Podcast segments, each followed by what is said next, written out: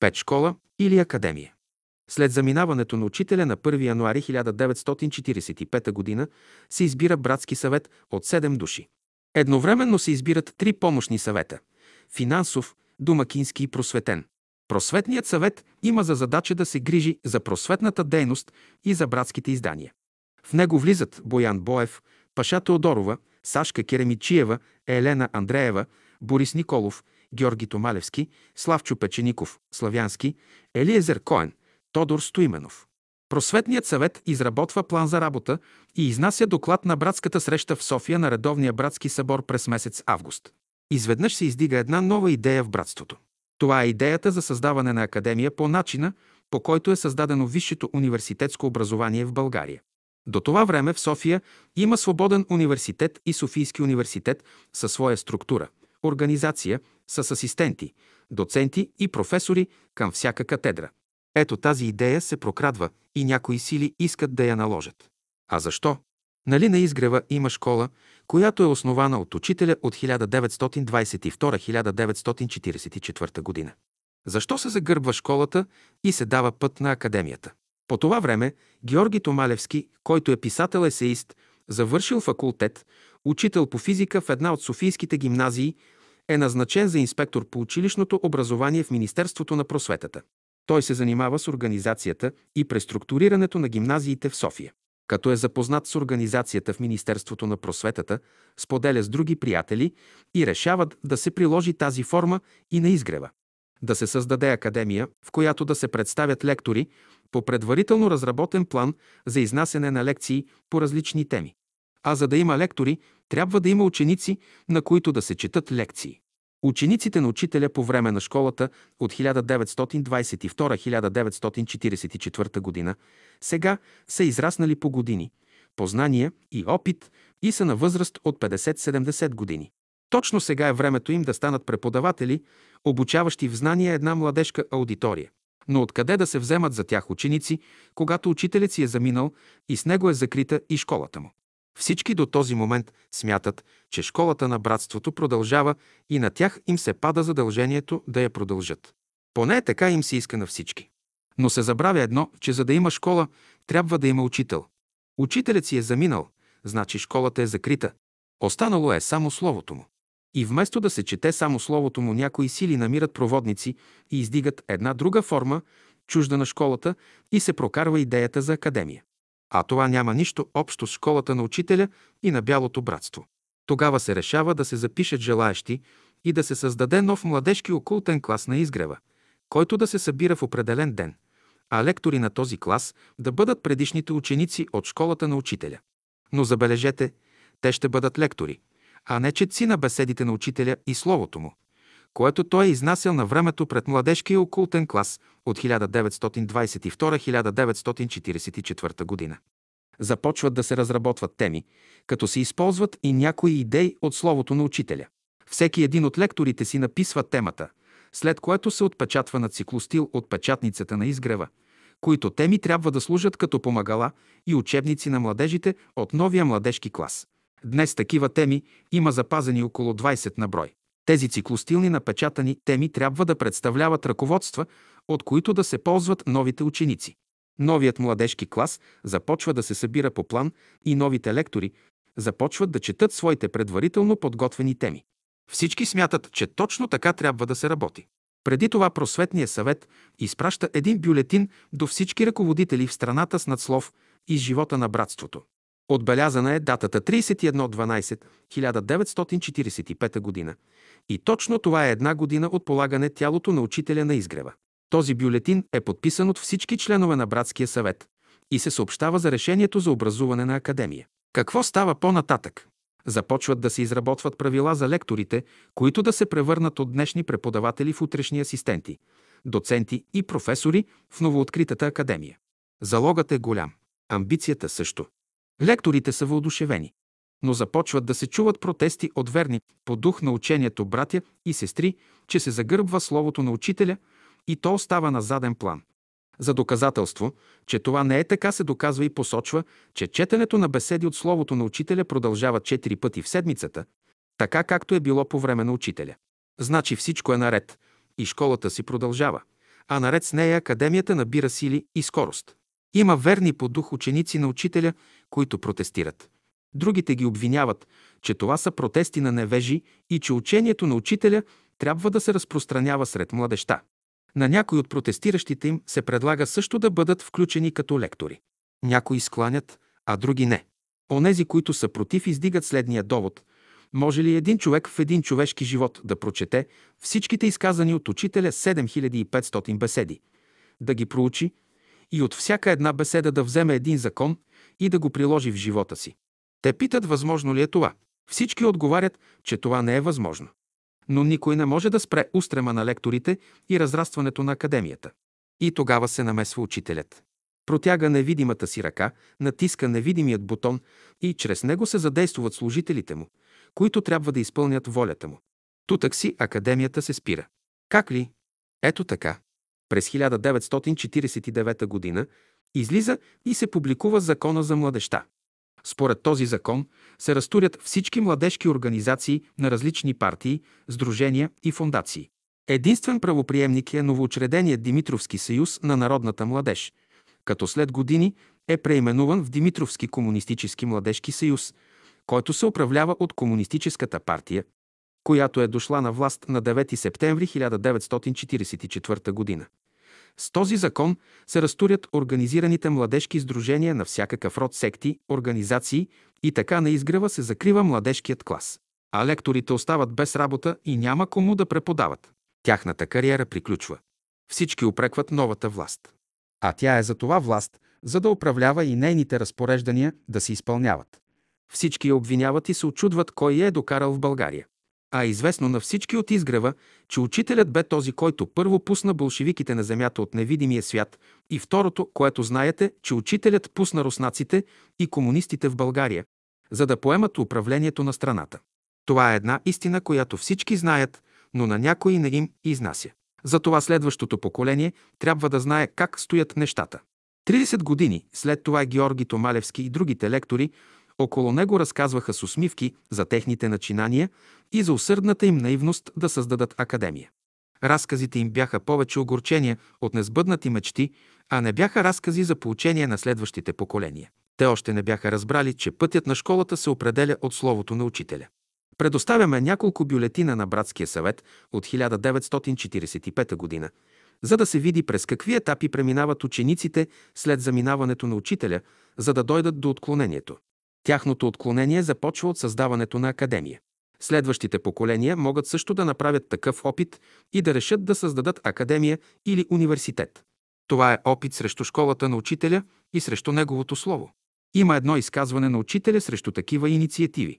То гласи този път небето и невидимия свят е взело всички мерки Словото и школата да не бъдат опорочени.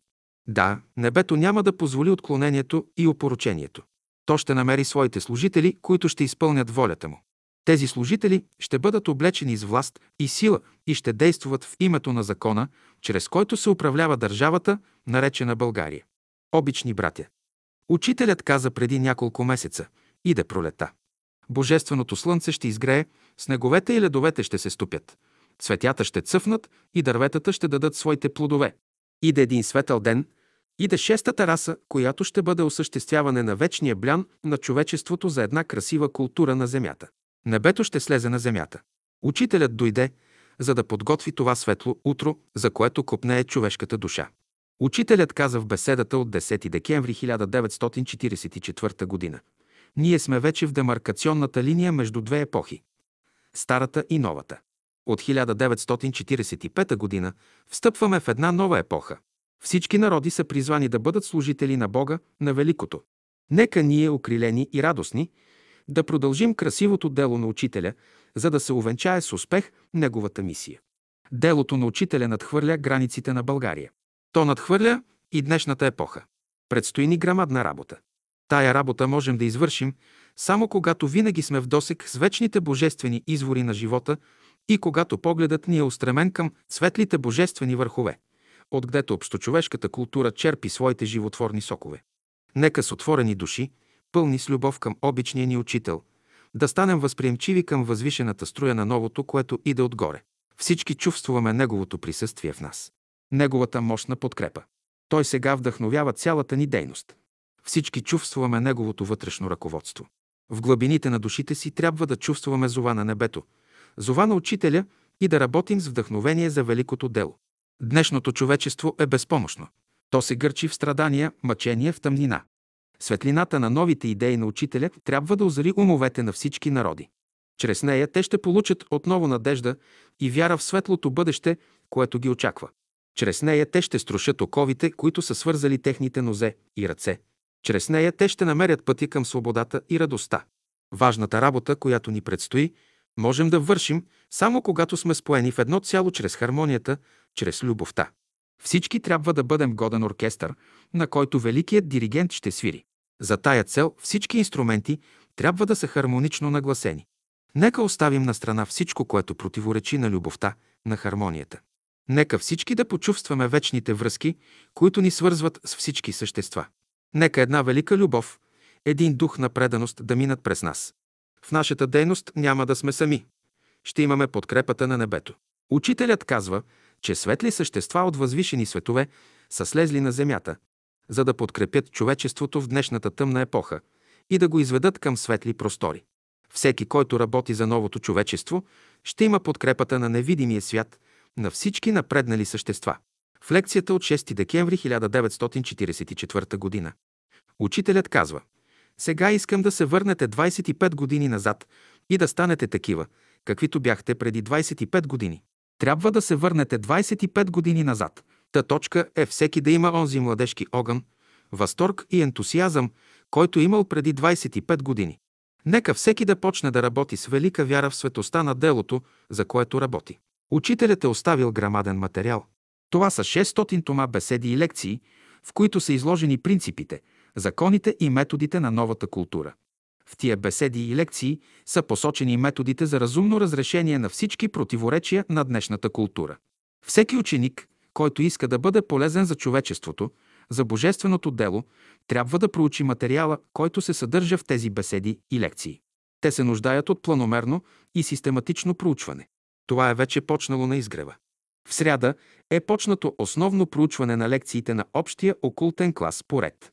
Например, в сряда на 3 януари тази година се прочете първата лекция на първата школна година в тома Трите живота. В младежкия клас в петък е почната подобна работа с младежките лекции. На 5 януари се почва с първата лекция от първата година на младежкия клас в тома Двата пътя. След прочитането на лекцията в сряда или петък се избират няколко души, които да приготвят за следния път резюме на прочетената лекция. Това се прави, за да се запечатат основните мисли в душите. В неделя в 5 часа, на 14 януари, се почва проучването на тома «Ценната дума» – утринни слова. Същия ден, в 10 часа, се почна проучването на новия том неделни беседи «Великите условия на живота» и на беседите «Езикът на любовта». Хубаво е подобна работа да се започне и във всички кръжоци в провинцията. Освен огромния материал, вложен в напечатаните беседи и лекции на учителя, има още толкова беседи и лекции ненапечатани. Взети са мерки за постепенното им отпечатване. Жетвата е готова. След днешните страдания умовете на много хора са отворени за новото, което иде. Има нужда от много работници. Нивата се нуждае от жетвари, борци за великата култура на братството и сестринството. Нека влезем в народа, нека работим всред него, да проникнем в широките народни маси и нека светлината, която излиза от идеите на учителя, да освети света. На работа. Мото дадено от учителя на 20 декември 1944 г. Да се прослави Бога в бялото братство и да се прославят белите братя в Божията любов. Настоящето се прочете пред братята и сестрите на изгрева. Всички те горещо ви поздравяват и ви пожелават радостна плодотворна дейност. Със сърдечен братски поздрав. Братски съвет. Тодор Стоименов, Симеон Симеонов, Никола Антов, Паша Теодорова, Борис Николов, Жечо Панайотов, Боян Боев. София. Изгрев. 21.1.1945 година. Обични братя. Както днес пролета пристъпва с тихи стъпки към нас, така иде една друга пролет в душите и в живота. Човечеството ще влезе в новата епоха, епохата на любовта. Учителят казва, всички се пригответе за любовта. Бъдещето е в нея. Шестата раса ще има един нов морал, който ще почива върху любовта. Слънцето ще изгрее, то няма да закъснее. Каквото и да стане, то ще изгрее. Когато зиме кажеш на тревата да израсне и на черешета да даде плодове, те мълчат. Но когато заговори слънцето, те всички слушат. Сега иде вече това божествено слънце и всичко ще цъфне и завърже. Сутрин, когато изгрее слънцето, светлината идва на власт. Днес властта на тъмнината си отива. Сега светлината ще управлява. За характера на новото, което иде, учителят казва, сега доброто иде да управлява. Новото учение иде в света да внесе идеята за братство и сестринство между хората, да работят един за друг. Дето съществува братство и сестринство, там любовта царува. Сега иде един нов порядък в света, който ще се ръководи от любовта. За него всички трябва да бъдете готови. Нови светли дни идат в света. Те изискват нови чисти дрехи, нова светла премяна. Слънчевата система, казва учителят, излиза от 13-та сфера. Слънчевата система в миналото е слизала, т.е. е отивала в по-гъста среда, а сега отива към по-възвишени области. Това ще улесни идването на новата култура. Новия ден се гради. Хиляди работници от всички краища на земята с радостни сърца и с поглед, устремен в далечината, градят новия ден. Той е тъй близо до нас. Въздухът е напоен вече с лъха му, въпреки вихара на днешните събития, въпреки водовъртежа, през който минава сега човечеството. Днес сме свидетели на едно небивало раздрусване на света. От всички тия страдания, през които минава светът, ще излезе едно възродено човечество, което ще тръгне по съвсем нови пътища. Новото е по-близо до земята, отколкото всеки друг път. В тая красива градежна работа участват не само всички решителни и искрени борци на земята, но и цялото небе. Днес, казва учителят, се създава един нов тип човек на земята. Представители на шестата раса има вече между всички народи. Цялата природа е затъйла дъх, за да присъства при раждането на новия човек на земята. От сърцето му ще блика бистър кристален извор, който ще напоява всички тревички, цветя и дървета, които ще срещне по пътя си. Над главата му ще блести светла звезда, която ще показва пътя на всички, които са се залутали в пътя на живота. В очите му ще се чете светлината на възвишения свят, отдето иде. В новата епоха за всички народи се открива велико бъдеще. Учителят казва, великото бъдеще на човечеството е поради любовта, която ще се изяви. Защото вълната на любовта иде в света. Близо е времето, когато човечеството ще схване в какво седи великата цел на човешкия живот.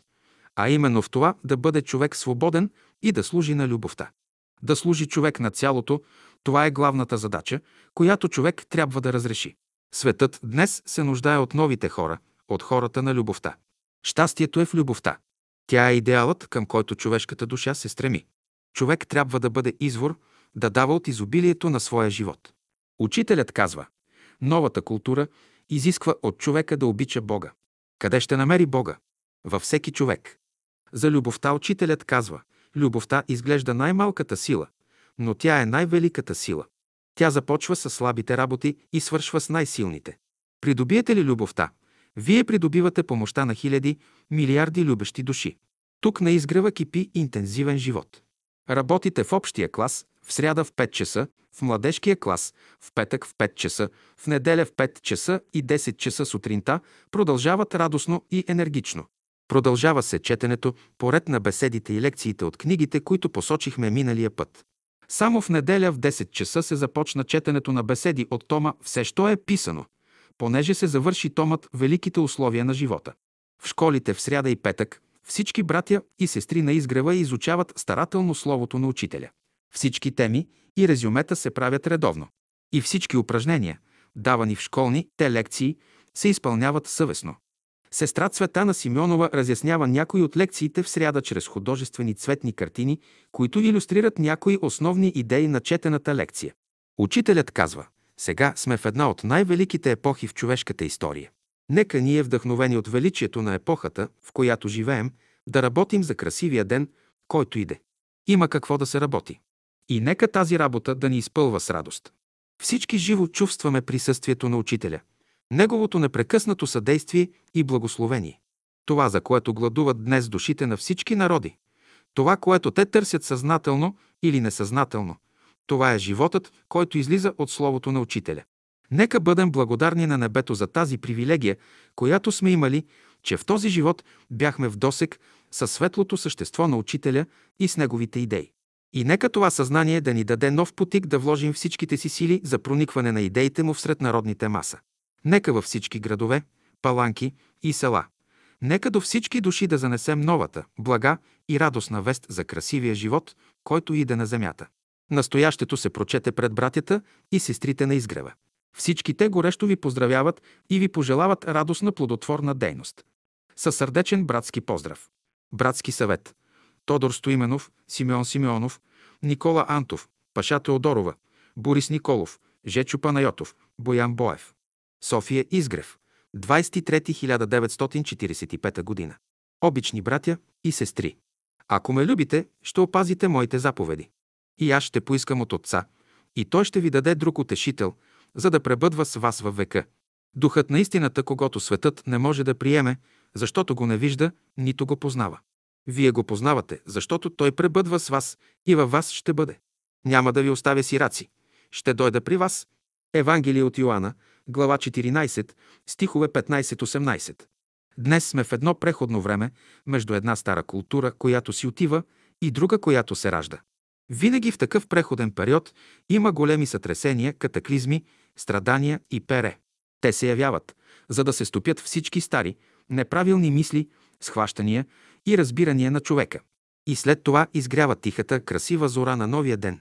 Винаги в началото на всяка нова култура седи един нов потик, даден от Всемирното братство. Идването на учителя дойде в зазоряването на новата култура, за да даде новия потик, новите идеи, които ще легнат в основите на идващата култура. Ние сме живи свидетели на един велик живот, на едно мощно творчество в България и в света. Това е делото на учителя. Творчеството му е разнообразно.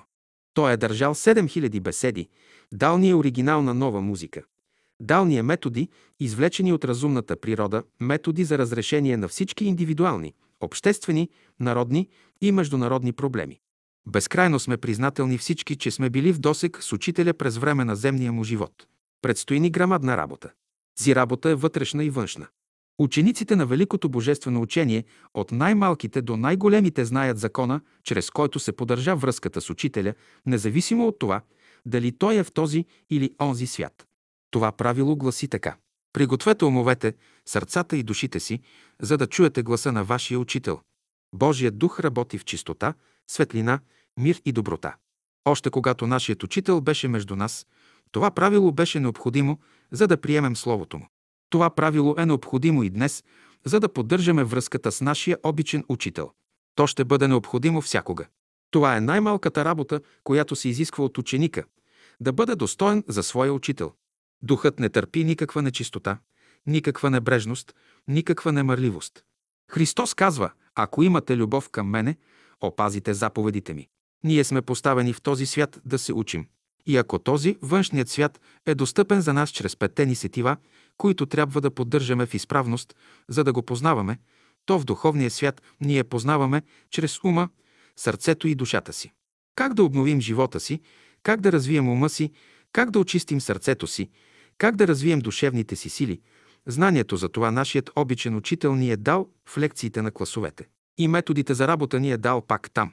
Мнозина от вас сте слушали лекциите. Сега предстои те да се проучат и прилагат.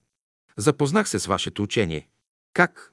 Прочетох всичко, което сте говорили. Приложихте ли го? Не. Тогава не сте разбрали учението. Какво ползва хлябът, ако не се вкуси? Знанието трябва да се приложи и опита. Правилото на Божествената школа гласи Знанието се придобива по закона на любовта. Ако придобиеш знание без любов, няма да те ползва. За да ходим в пътя, който Бог ни е отредил, това знание трябва да придобием тук на земята. Това а знание е и за трите свята – физически, духовен и божествен. Чрез добрите постъпки ученикът работи в физическия свят. Чрез добрите чувства работи в духовния свят. Чрез молитва, съзърцание и уединение в божественият свят. За молитвата препоръчваме беседата от учителя Общение с Бога. Тя е изчерпана. Но скоро ще излезе във второ издание. Учителят казва, като мислите, чувствате и постъпвате правилно, вие изправяте погрешките си, има идеи човешки, има идеи божествени, които стоят по-горе от човешките. Ученикът трябва да ги познава и да знае на кои да служи. Учителят казва, вън от истината животът няма смисъл, Тя дава протик на човека за работа и внася в сърцето и душата му радост и веселие, в ума светлина и знание. Който има тези неща, той се чувства свободен. Затова е казано в писанието. Истината ще ви направи свободни. За да бъде проучването на беседите и лекциите систематично, планомерно и плодотворно, най-добре е човек да изважда в тетрадки при четенето им по-важните закони, правила и методи, наредени по отдели. Вътрешната работа на ученика да върви паралелно с външната му работа. Външната работа е разнообразна и в каква форма ще се изрази, това зависи между другото и от местните условия. Трябва да се направи възможното за проникване идеите на учителя всред народа. Ще завършим с следните думи от учителя. Съвременните хора се намират пред светло бъдеще. Всичко лошо ще изчезне. Бог ще сътвори нов свят, нови условия.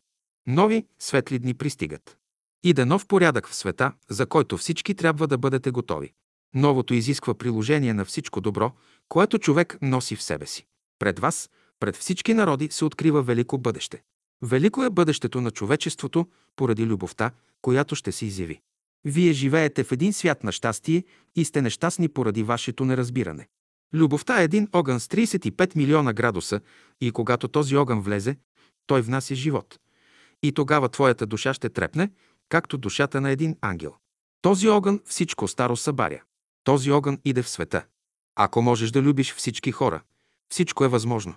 Когато дойде в душата ти това чувство, аз го наричам прозрение, такава сила ще получаваш, че всичко ще превръщаш в добро. Окултната наука казва за такъв човек, че е станал мак.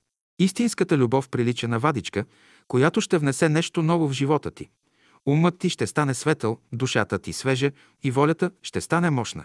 Всички братя и сестри ви поздравяват и ви пожелават радостна ползотворна дейност за великото дело. Със сърдечен братски поздрав.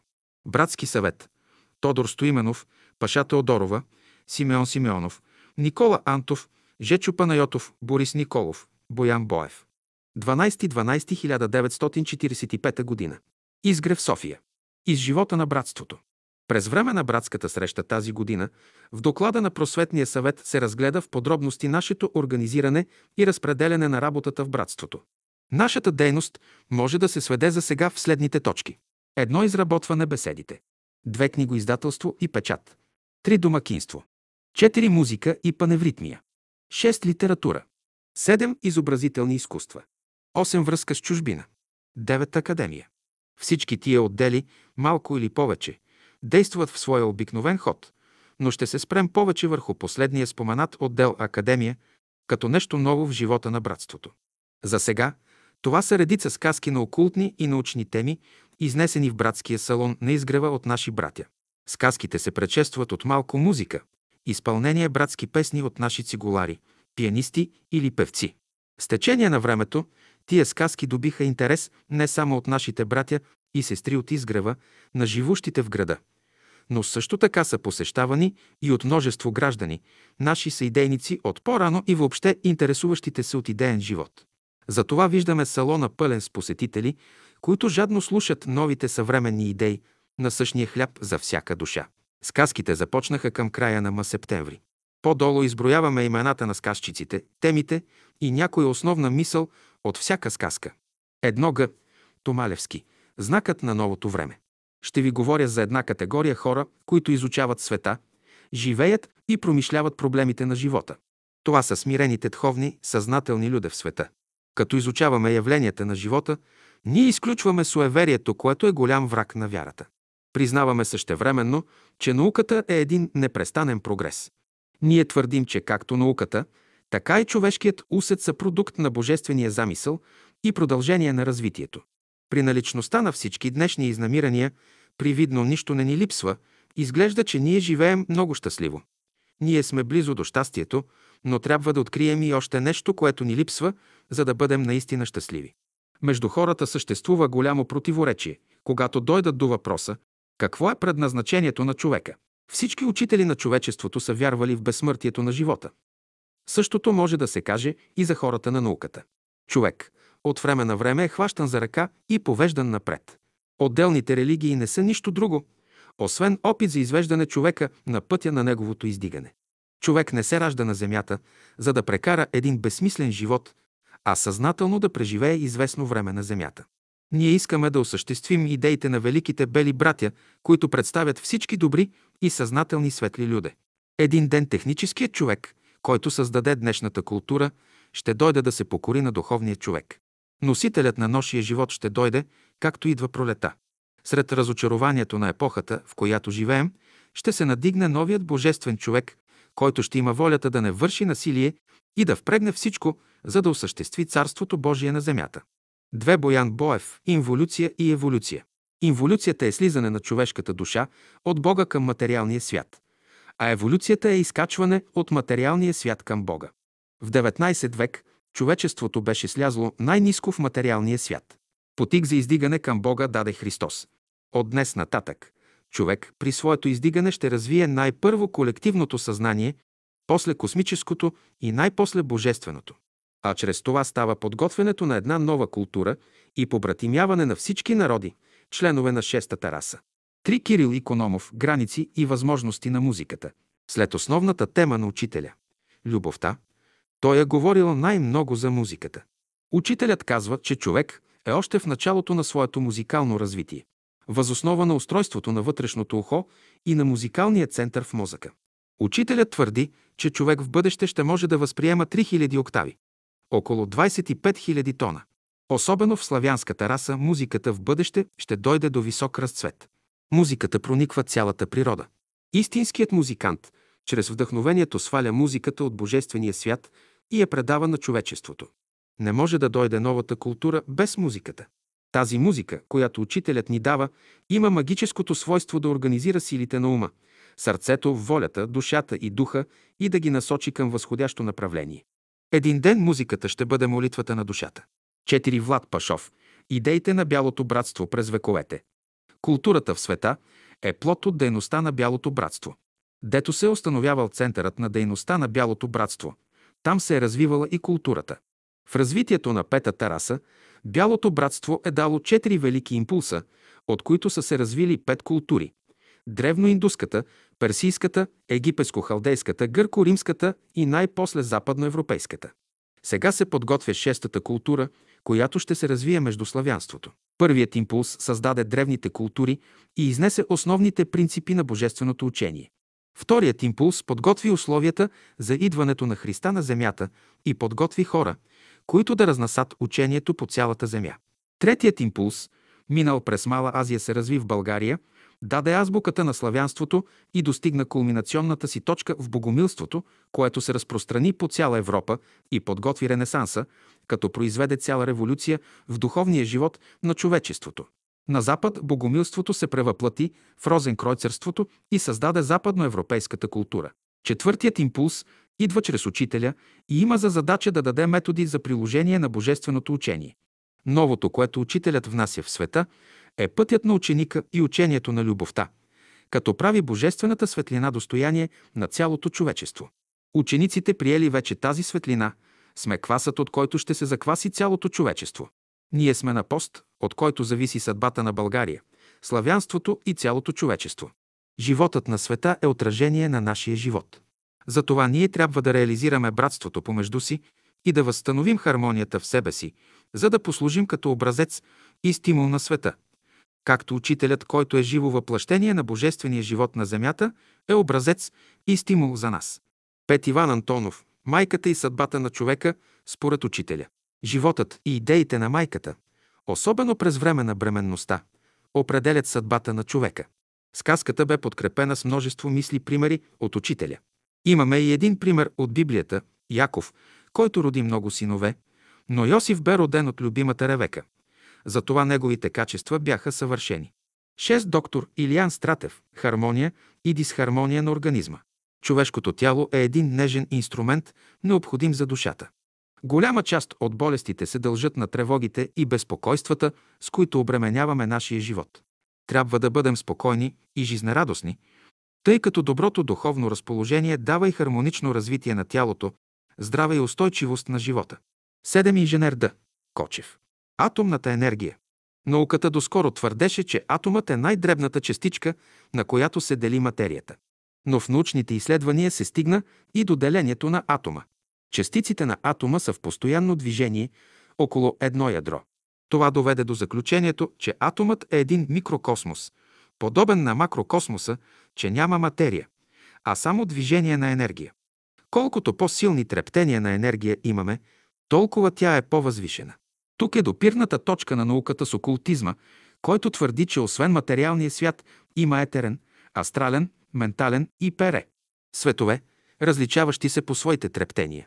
Тия въпроси за материята, разпадането на атомната енергия са разгледани от учителя в беседите му през 1925-26 г.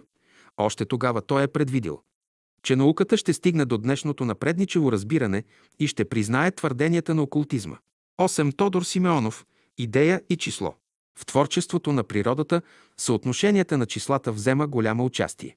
В неорганическата природа преобладава числото 6 снежинки, минерали, раковини и други. А в органическият свят – числото 5, цветовете на растенията и други. Красотата на античното изкуство, изразено в постройки, статуи, вази и пере, както и всички възвишени форми в изкуството на всички времена. Носят отражение на тия съотношение на числата. Числото 5 е изразител на развитието на новата култура, която иде.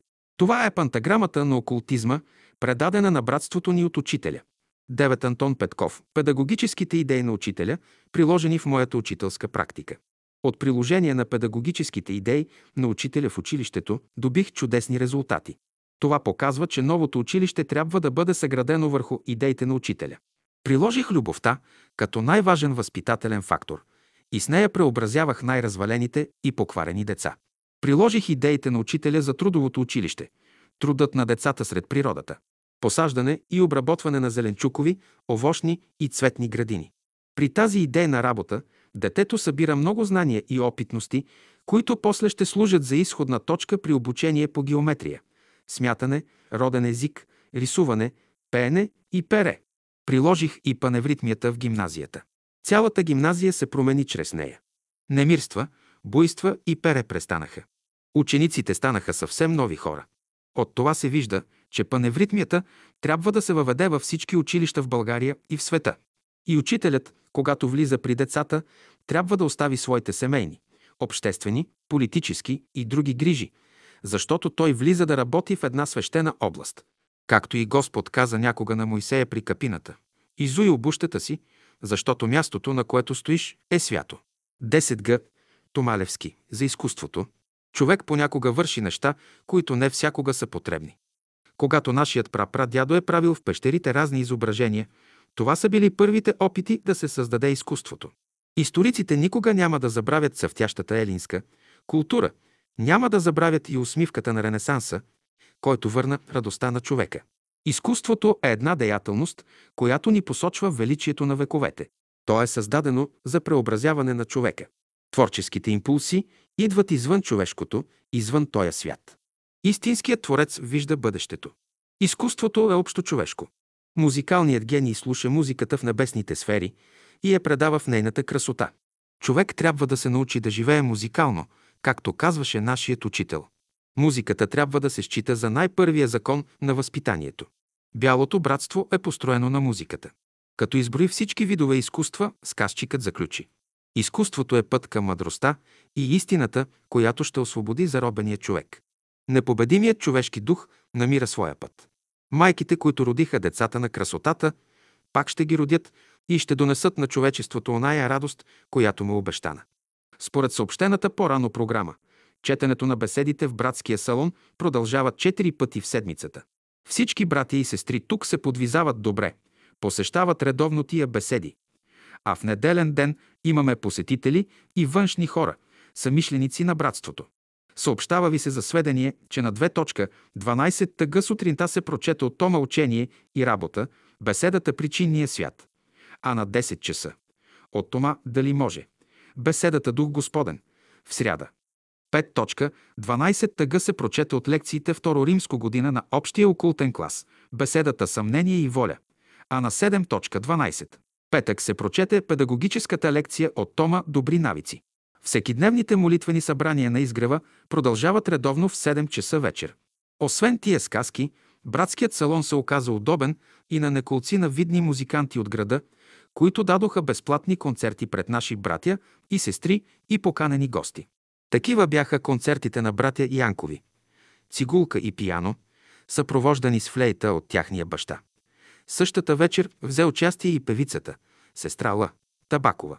По-късно слушахме твърде хубавия концерт на квартета Владимир Аврамов, който изпълни музикални творби от Бетовен, Чайковски и други композитори. Третият концерт, който ни се даде, бе от госпожа Недялка Сименонова, известна наша цигуларка, прекарала последните 6 години в странство. С чистотата на своите тонове и извънредно добро изпълнение, тя затрогна всички присъствуващи на концерта, а особено с изпълнението на учителевата песен Вехади. На 9Х-11 нашата млада сестра Ветка Жечкова, виртуозка цигуларка и пианистка даде последния концерт за тази година, изпълнен с вещина и разбиране. Тя изпълни няколко композиции от Шопен и Жоконата от Бах. Като съобщаваме всичко това на любезните ни братя и сестри, живущи навсякъде в страната, ние им пожелаваме добро здраве и усърдно подвизаване в духа на това, което учителят ни научи.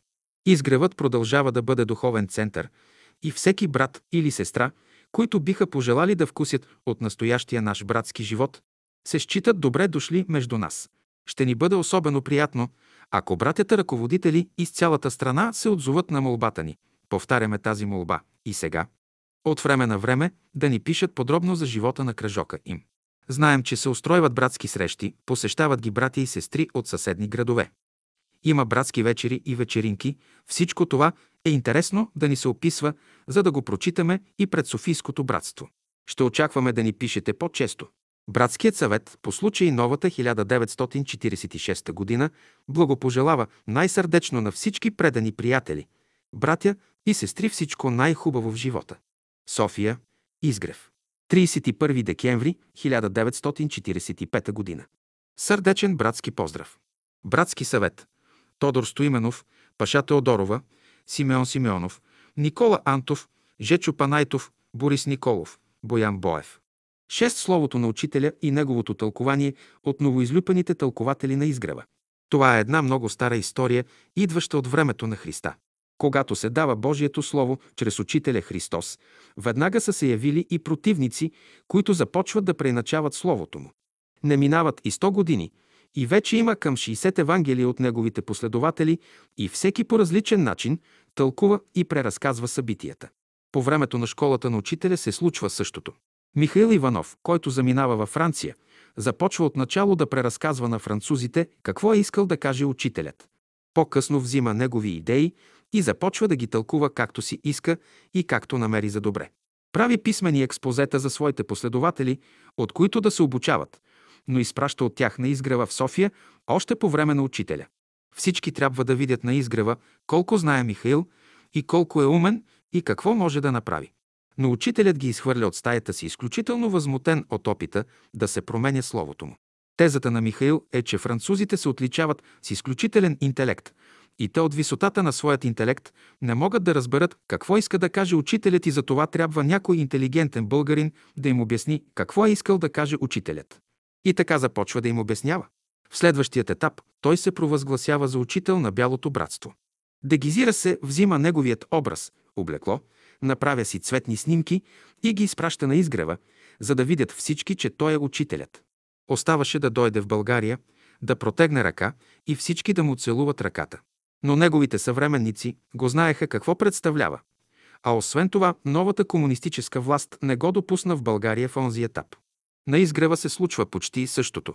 Защото всичко това е задействано от едни и същи сили, които воюват срещу Словото на Учителя и търсят подходящи проводници и осъществители, за да се проявят. Ето какво се случва. Издига се идеята, че вместо да се четат беседите на учителя по четири пъти седмично, както е било по времето на школата, то днес е по-добре някой брат или сестра да прочетат предварително беседата и след това пред всички да обясняват, да тълкуват какво е искал да каже учителят с нея. А за това е необходимо напреднал и интелигентен ученик. Намират се много кандидати. Онзи, който ще излезне пред всички, трябва да тълкува изрази, да изяснява закони, да пояснява формули и да ги наставлява със своето умение. Мнозина на изгрева са стреснати и изненадани, защото излизат отново същите лица, които са искали да бъдат преподаватели в академията и не се примиряват, че тяхната кариера е завършена. Сега търсят друго поприще за изява. Явяват се като тълкователи на Словото на Учителя. Определен е вече състава на тълкователите по списък. Но се явяват и други, които се противопоставят. Един от тях е Галилей Величков, който тръгва от барака на барака и вдига на крак целият изгрев. Доводите му са Искаме Словото на Учителя и музиката на Учителя. Не искаме тълкователи на Словото. Не искаме преразказване на Словото му. Искаме да остане редът даден от Учителя. Да се четат беседи четири пъти в седмицата, мнозинството възстава и дава отпор на онези от списъка – тълкователите. Трябва да споменем, че Галилей Величков е определен също като лектор в академията. Но тук той вижда отклонението на школата и се противопоставя. Подкрепят го мнозинството. Години след това онези тълкователи не можеха да му простят, че им е попречил да се покажат като най-достойни, знаещи и можещи ученици на учителя. Днес това е коштунство. Но тогава е била борба на живот и смърт за отстояване чистотата на Словото. И всеки се определя сам. Но тълкователите не мирясват. Издигат друга теза, че Словото на учителя е неразбираемо от българската интелигенция и от по-просветени и начетени хора. Според тях, то не било разбрано и от обикновения българин. Затова е нужно да се преразкаже Словото в по-достъпна и разбираема форма. Кой ще го преразкаже? Разбира се, онези, които имат писателско перо. А на изгръва писатели и поети колкото искаш. Във всяка барака е подслонен поет и неоценен писател. Но тук се явява Георги Томалевски, който е бил вече признат от обществеността за писател. Той започва да преразказва беседи на учителя и съответно ги преписва на пишеща машина. На изгрева не ги искат. Тогава той решава да направи своя група извън изгрева и там да им говори по дадени теми, след което им предава да четат една преразказана от него беседа на учителя. След него и други правят същото. Затова, когато ви попадне някоя беседа на учителя в ръкопис от онова време, внимавайте да не се заблудите и препишете или отпечатате преразказана беседа на учителя от великите писатели на изгрева. И както се случва в такива съдбоносни моменти, Учителят винаги протяга своята невидима ръка, натиска своят невидим бутон и неговите служители отново се явяват да изпълнят волята му.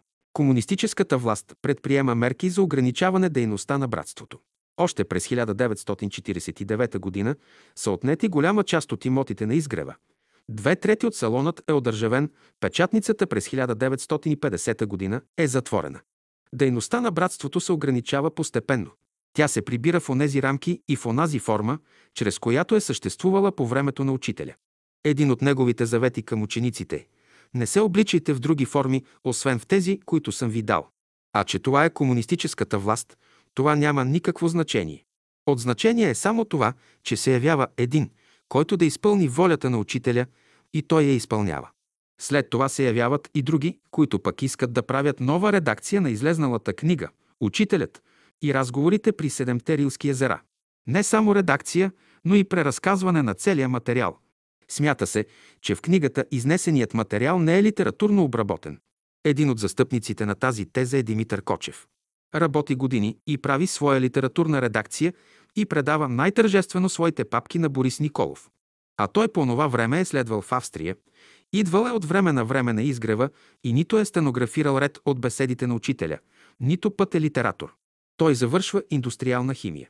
Освен него, и други решавате да се подвизават с такава работа. Какъв е изводът? Силите, които воюват срещу Словото на Учителя, търсят проводници и изпълнители, чрез които да променят чистотата на Словото. Това е едната страна, а има и друга. А тя е по-изтънчена и безмилостна към Словото. Другата страна на този въпрос се отнася за свободната редакция на стенографката Паша Теодорова, която често пъти редактира свободно беседите на учителя и от тях тя прави литературно изложение на словото на учителя. Този въпрос е разгледан подробно във втори и трети том. Ето накратко историята на онези тълкователи на словото на учителя, които се пръкнаха на изгрева, изкочиха на бял свят, за да променят пътя на школата още от самото начало след заминаването на учителя. Тези опити са правени и до ден днешен. Днес също излизат тълкователи на Словото на Учителя. Явяват се преразказвачи на Словото на Учителя, които търсят трибуни, те настоятелно се борят за аудитория и за слушатели, като искат да отклонят верните по дух на учението последователи на учителя. Правят го напълно съзнателно. Те могат спокойно да отидат в света и там да развиват своята дейност. Но светът не ги иска и не ги допуска. За това се грижи закона на кесаря. За това се връщат отново към последователите на учителя и искат да ги отклонят от пътя на школата. Това е вече не кощунство, а престъпление. Школата на учителя е създадена от неговото слово и тя се управлява от него. Словото на Всемировия учител Беин Садуно е слово на Бога и то е неприкосновено. То е свещено. Към свещените неща новият човек трябва да пристъпва с чистота. Това е пътят на ученика. Път към проячаване словото на учителя. Амин. Седем Разрушаването на изгрева. Хронология на събитията до 1957 година. Едно учителят Петър Дънов, основател на школата на Всемирното Велико Бяло братство в България, напусна тялото си в 5 часа и 45 минути и на 27.12.1944 г. в присъствието и заобиколен от своите ученици. Тялото му е поставено за поклонение в салона на изгрева до 31.12.1944 г. Две изпраща се телеграма до Георги Димитров в Москва, като се иска разрешение от него погребението му да стане на изгрева – а не в Софийските гробища. Получава се телеграма с разрешение. Този случай е описан в книгата Изгревът. Том първо римско, страница 480-482. Три мястото за погребение на тялото му е посочено и очертано лично от учителя в присъствието на Боян Боев. Виж изгревът. Том първо римско, страница 479 и изгревът. Том 2 римско. Примери из живота ни с учителя номер 6. Елипсата. Четири телеграмата с разрешението е получена от Москва. Един последовател на учителя и атак на комуниста Антон Югов, който заема длъжността министър на вътрешните работи в новото правителство, занася телеграмата на последния. С неговият подпис на 30.12.1944 г. с писмо на официален лист от Министерството на вътрешните работи се разрешава погребението да се извърши на изгрева. Пет мястото, където е положено тялото на Петър Дънов, в последствие се оформя. Поставя се отходяща елипса, която огражда гроба и една кръгла плоча с издълбан пентаграм. Около гроба е оформена градина, за която се грижат последователите на Петър Дънов. 6 на 3 1948 г. Братският съвет прави изложение до министър-председателя на Република България, пред когото се настоява да се спре отчуждаването на имота на изгрева. При първото отчуждаване се съставя списък, по който са отчуждени 295 парцела от квартал Сталин и квартал Гео Милев. В този списък попадат квартали, находящи се в местността Изгрев, а именно квартал номер 1 и квартал номер 15 с всичките свои парцели. Първото отчуждаване е станало възоснова на закон, според който онзи, който владее повече от един парцел, то втория се отчуждава за нуждите на обществото. Но понеже имотите на изгрева са записани на частни имена, то те се отчуждават. А върху тези имоти е построен салона на изгрева, поляната за паневритмия и зеленчуковата градина, даваща продукти за кухнята. При второто отчуждаване общината отчуждава област, която обхваща квартал номер 1 и квартал номер 15. Тази отчуждена област е заградена северо-западно от гората, северо-источно от Дървенишкото шосе, югозападно от квартал номер 1 в който се включват отчуждените земи и югозападно от първата успоредна на горната улица Незабравка. Второ отчуждаване е станало за обществени цели. Отчуждават се поляната, салона, зеленчуковата градина за детски дом и детски игрища. В това изложение Братския съвет умолява да се спре отчуждаването на собствеността на общество Бяло братство. Прилагат се цитати на учителя, че той е против частната собственост и че той е за разумно разпределение на благата за всички. 7 през 1948 г. се изпраща изложение до Министерския съвет, в което се казва, че според закона за отчуждаване на едрата градска покрита, недвижима собственост, имотите трябва да бъдат декларирани от лицата, на чието име са нотариалните актове за собственост. Това е сторено, но е направена забележка, че тези собственици не са действителни собственици, а са поставени лица и се явяват скрити пълномощници. Имотите, чието нотариални актове те притежават са закупени с пари на братството. Ето защо са направени клетвени декларации от притежателите на нотариалните актове, че тези имоти не са тяхни, а са купени с братски средства. Тези декларации са контърлетър. Една форма позната при юристите за удостоверяване на скрити пълномощници. Братският съвет се съмнява в това, дали новоприетия закон ще зачете тези декларации за действителни и за това представя отделен спика на притежаващите недвижими имоти от обществото, в което се вижда местонахождението на имота, както и самите лица, Притежатели на нотариални актове. Умоляват се да бъдат изключени от отчуждаване въпросните имоти. 8 на 3 юни 1948 г. се изпраща изложение до министъра на външните работи във връзка с новият градоустройствен план на София, в който се отчуждава от изгрева. Салона, поляната и парка градината, където е положено тялото на Петър Дънов. Настоява да им се издаде удостоверение, че са призната верска общност и че възоснова на член 78 от Конституцията имат право на свободна дейност и не трябва да им се отчуждава салона, поляната и градината. Девет по това време със закон е създадена комисия по член 11 от закона в София. Получена е призовка до обществената организация Бяло братство в квартал Изгрев да се яви техен представител на 10 ХАИ 1948 г.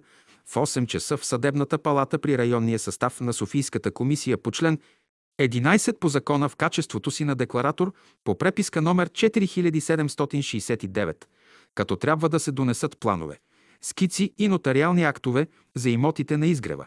На 17 ХАЕ 1948 г. отново с призовка се извикват за оформяне на документацията на същото място във връзка с преписка номер 314. По този начин всички документи за занесени. Дават се нотариални актове на частните лица, които притежават онзи имот, който се отчуждава. Представени са и техните декларации, че този имот е купен с пари на братството и че те са скрити пълномощници. Но законът не признава подставените лица и скрити пълномощници и отчуждава имотите в полза на държавата. Преди това, въпросните лица, притежаващи нотариалните актове за собственост на братските места, са декларирали своите лични имоти и според закона те им се признават за собственост. А нотариалните актове на братските имоти се смятат също за лични имоти и държавата ги отчуждава, понеже при събирането на тези имоти с личните имоти на скритите пълномощници превишават по декари онази квота, която е допустима от закона за притежаване на личен имот. Единствено Начо Петров декларира на своя име с нотариалният акт онзи имот, закупен с братски средства. А това е мястото на поляната. Благодарение на него тя не се отчуждава до 1958 година, където на нея се играе паневритмия. За справка вижте Изгрева, том първо римско, страница 605-613. 10 през февруари 1949 г. се прави молба до Министерството на правосъдието, до Комисията при закона, в което се упоменава, че е подадена молба под номер 312 от 1948 година. Пето Римско район и че отново се прави същата молба, с която да бъдат освободени декларираните имоти, като се прилагат съответните декларация на брой 8. Тук ние прилагаме молбата и 6 декларации, като другите две липсват. Това са декларациите на онази група от доктор Иван Жеков, Върбан Христов и Иван Вълчанов Явашев, които са подставени пълномощници и притежават с нот акт номер 102, том 9, дело 1885 от 1926 година, и което оформя квартал 115 и 19 на парцел 12, 13, 14. Размерът на това място е 7500 кв метра. Защо липсват тези две декларации, ще се спрем по-нататък. Ето самата молба и шесте декларации. До почитаемото Министерство на правосъдието за ОЕГПНС. Чрез почитаемото Министерство на вътрешните работи и вероисповеданията, отдел Вероисповедание. Молба. На общество Бяло братство, подадена от Братския съвет за всички имоти, София, квартал Изгрев. Другарио министре, Имотите, описани в декларацията ни по закона, са имоти собственост на общество Бяло братство, което фактически ги е владяло, използвало от начало до сега и им е плащало данъците. Това се вижда от приложените тук клетвени декларации. Нотариалните актове са издадени на частни лица само за услуга, понеже по него време верската ни общност не бе призната официално, за което и тези честни лица издадоха на Братския съвет надлежни контрлетър. Обществото Бяло братство вече е признато за верска общност, видно от приложеното тук удостоверение от 11.6.1948 година, издадено от Министерството на външните работи. По силата на член 2 от закона се отчуждават само имоти на частни лица и дружества, а не обществени, каквито са въпросните имоти. Ето защо молим декларираните имоти да бъдат изцяло освободени от отчуждение. Тук прилагаме Едно удостоверение от Министерство на външните работи, 8 клетвени декларации на частни лица, заедно с техните молби. Февруари 1949 г. С почет. София Братски съвет на общество. Бяло братство. Декларация. Подписаната Мария Михайлова Тодорова от град. София, декларирам, че имотът парцел номер 21 и 22 квартал 19 на градоустройствения план на град. София, нот акт номер 147 т. 6 Римскора. Номер 1227 дело 1164 върху 914 е собственост на обществото. Бяло братство купен с негови средства и за негова сметка. 24.1.1949 г. Декларатор. Мария Тодорова. София. Подпис. Декларация. Подписаният Жечо Панайотов Жечев от град София, квартал Изгрев. Декларирам, че означение като парцел 10, квартал 2 на Сов градоустройствен план, но такт номер 180, т 18 римско номер 180 р. Номер 3801 д, 3536 върху 934 г предмет на Д. Номер 313 върху 948 г. Пето римско ре имот на обществото Бяло братство купен с негови средства и за негова сметка. 24.1949 г. София декларатор. Жечо Панайотов. Декларация. Подписаната Паша Петрова Теодорова от град. София Декларирам, че имотът означен като парцел 12 квартал 19 в Софийския градоустройствен план по нот акт. Номер 42, Т 9 номер 1568 върху 930 предмет на Д. Номер 316 върху 948 Пето Римскора е собственост на обществото Бяло братство купен с негови средства и за негова сметка. 24 година. Декларатор Паша Теодорова. Подпис. Декларация. Подписаната Тереза Георгиева Керемичиева от град. София декларирам, че имотът пода. Номер 315 върху 948 г. Пето Римскора е собственост на обществото Бяло братство купен с негови средства и за негова сметка. 24 година. Декларатор. Тереза Керемичиева. Подпис. Декларация. Подписаният Боян Димитров Боев от град. София, квартал Изгрев, номер 28, декларирам, че означените като парцели. Квартал 2, детска градина, в Софийския градоустройствен план, 1500 КВ Манот, акт номер 164 Т, Пето Римскура. 991 номер 759, 1938 година, предмет на Д. Номер 311 върху 948 г е собственост на обществото Бяло братство купен с негови средства и за негова сметка. 24 година. Декларатор. Боян Боев. Декларация. Подписаният Тодор Стоименов Георгиев от град. София, квартал Изгрев, номер 68, декларирам, че обозначените в парцелите квартал 2 имот 10 в Софийския градоустройствен план, нотариален акт номер 9, том 12, дело номер 2108 върху 931 и имот на изгрева, нотариален акт номер 140, та 16 римско, дело номер 3043 върху 938 г които имоти са предмет на дело номер 312 върху 948 г са имоти собственост на общество Бяло братство. София, закупени с негови средства и за негова сметка и аз никога не съм ги владял. Декларатор. Тодор Стоименов. 11 накрая законът за едрата градска собственост задействува и тези места, имащи ги в декларациите, бяха отчуждени. Виж изгревът. Том 1 римско, страница 605. 8. Изчезването на изгрева. Хронология на събитията от 1957-1972 година. Едно на 28.3.1957 година. Братският съвет прави изложение до управление архитектура, град. София във връзка с пререгулацията на квартал Сталин и подквартал Изгрев. Обяснява се, че в квартал 2, парцел 2 се намира салона на братството и непосредствено до него поляната за паневритмия а в квартал номер 15 има парк, където е положено тялото на Петър Дънов с разрешение на Министерския съвет от 30.12.1944 г. Подчертава се, че при съществуващия до сега план управлението Архитектура София е запазило съществуването на поляната и мястото на Петър Дънов. Иска се да се запази това за в бъдеще. Две след разпрата на 9.6.1957 г. и изгонването от Общото събрание на изгрева на Никола Антов и Коста Стефанов, с което им се попречва да прочетат доклада на финансовия съвет и изхвърлянето им от ръководството, то те изпращат изложение до Министерството на финансите и държавен контрол, след което на изгрева пристигат трима ревизори.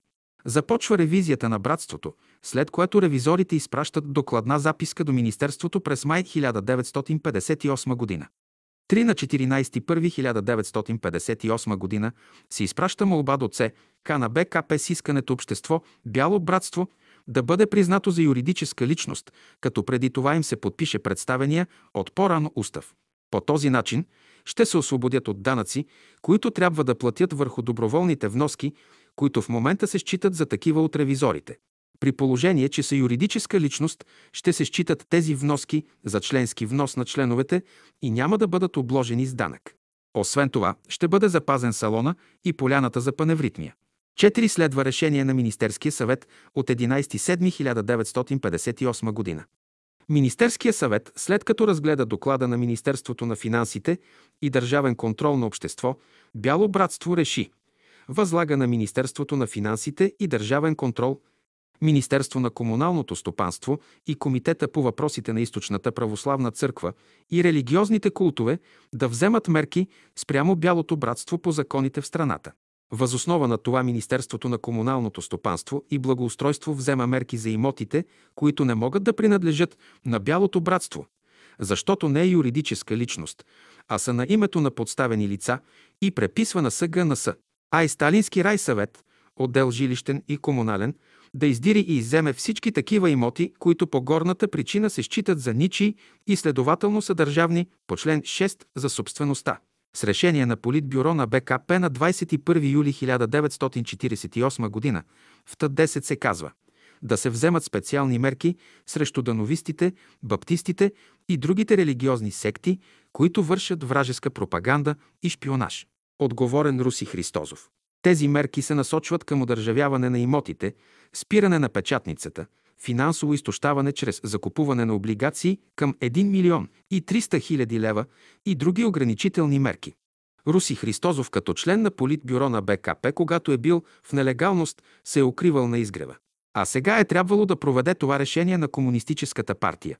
Изпит за него и за комунистите от изгрева. И то какъв? Пет в Държавен вестник, известия в брой 63 от 8.8.1958 година, ГОД 9 излиза съобщение, с което се съобщава на собствениците на изгрева, че с протокол номер 23 от 17 8 Римско 1958 г на изпълнителния комитет на СГНС София се отрежда за нужните на Министерство на транспорта и съобщенията за построяване на телевизионен център и радиодом. В 14-дневен срок заинтересованите собственици могат да направят писмени възражения. 6 отдел архитектура при СГНС София с писмо номер А1954 от 4.8.1958 година до Верска общност Бяло братство съобщава, че според изложението заведено под номер А1954 от 17. 7 година се съобщава, че квартал 2 Сталин с протокол 23 от 17 8 Римско 1958 година на СГНС Изпълнителен комитет се отрежда за телевизионен център и радиодом в София. 7 на 10.8.1958 година се изпраща писмо до управление архитектура и се протестира срещу това решение. Едновременно се изпращат писма до Антон Югов и Вълко Червенков от 1.8.1958 година с подписи на членове и самишленици на общество Бяло братство, с което се протестира за отнемането на салона и поляната. 8 на 28.1958 година се изпраща писмо от Сов Жилфонд Сталински район, с което се посочват кои места се одържавяват. Прилагаме писмото. Сов Жилфонд Сталински район. Стопанско предприятие при СГНС. Улица Стамбулийски, номер 5. Отдел Домоуправление. До Бялото братство квартал Изгрева номер 9 тук. Съгласно писма номер 1131 върху 11. 8 1958 година на Жди. Сталински РНС, ви съобщаваме, че местата, намиращи се в квартал 2 Римско, се предават на МВО на транспорта и съобщенията съгласно предписание номер 243 върху 11. 8 1958 година на СГНС жди. Местата, включващи се в този терен и фигуриращи като държавни, са следните. Едно, две трети идеална части от празно място, представляващо цялото 1500 квадратни метра, което е парцел 19 от квартал 2 Римско, заедно с градата, състояща се от трапезария, салон, кухня, три стаи, канцелария. Две бараки, будка и пере одържавени с актове номер 1269 върху 2179 и 1203 върху 2180 на Параскева Тодорова и Тереза Георгиева Керемичиева. Две празно място от 1184 квадратни метра в квартал 2, одържавен с акт номер 1205 върху 2181 на Жечо Панайотов Жеков, парцели 12, 14 и 15 за имот номер 10 слети в парцел. Едно при съседи, шосе, улица Дим, Христов, на Антон Любчев и Иван Тулзунов. Три празно място от 1944 квадратни метра, съставляващо част от имот ПЛ 10, квартал 2, местност Изгрева при съседи. Дървенишко шосе, улица Наци Андрей Ляпчев, Асен Диков Йовев и място на СГНС. Одържавен с акт номер 6417 Бъс на Христо Петков Керезов, Блага Щерева Николова, Елисавета Сете, Димитрова и Елена Сете, Кебапчиева. 4 втора, идеална част от празно място, цялото от 7120 квадратни метра, одържавено с номер 1092 върху 2176 Бъс на Тодор Симеонов Георгиев, Стар квартал 1, Нов квартал. 2 ПЛ 6 при съседи. П. Чулев, Бере, Калеви, Д. Крастаров. 5.1. 2. Една втора.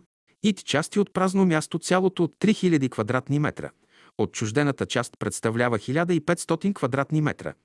Одържавено с акт 1094 върху 2177 бъс на Боян Димитров Боев при общи съседи П. Чуклев, на Гьондов, Бере, Колеви, Д. на Гранчаров. 6 част от празно място, което по новия план се придава към квартал 2 от квартал 1, одържавено с акт номер 2175 върху 1299 бъс на Васил Апостолов Славов. Останалата част от мястото остава към квартал 1. 7-1 върху 3 ит част, от която част се придава от квартал 15 към квартал 2, удържавени с акт номер 1267 върху 2228 бъс на Иван Жеков Стойков. СП Софжилфонд, считан от 11 август 1958 г., отписва горните имоти от основните средства и се считат за предадени на Министерство на транспорта и съобщенията. Заместник нач отделение СТ. Николов заместник директор. Ал. Методиева. София. 20 август 1958 г. Следват подписи и печат. 9 на 22.8.1958 г. Братският съвет изпраща писмо до комунален отдел на Сталински районен съвет, в което се уведомява, че са приложени нотариалните актове, както и декларациите на скритите пълномощници, с които се декларира, че имотите принадлежат на Бялото братство. На 26.8.1958 г. се изпраща молба и се прилага списъка на подставените лица и скрити пълномощници с номер на квартала, номер на парцела, планоснимачни номера, дата, том на нотарията, акт за недвижимите имоти, с което се доказва, че фактически собственик е Бялото братство. 10 на 28.8.1958 г. се получава писмо от Министерство на транспорта и съобщенията, с което се съобщава, че като нови собственици тези имоти трябва да се предадат на Министерството в 7-дневен срок. Братския съвет започва да се жалва до всички инстанции с искането да се отмени нареждането за отнемането на имотите. Но те се одържавяват с акт за държавна собственост на недвижим имот още на 11.8.1958 г. възоснова на предписание номер 06 4760. 8.8.1958 г. на Министерството на комуналното стопанство и благоустройството. 11 след одържавянето на имотите на изгрева на 16 октомври 1958 г.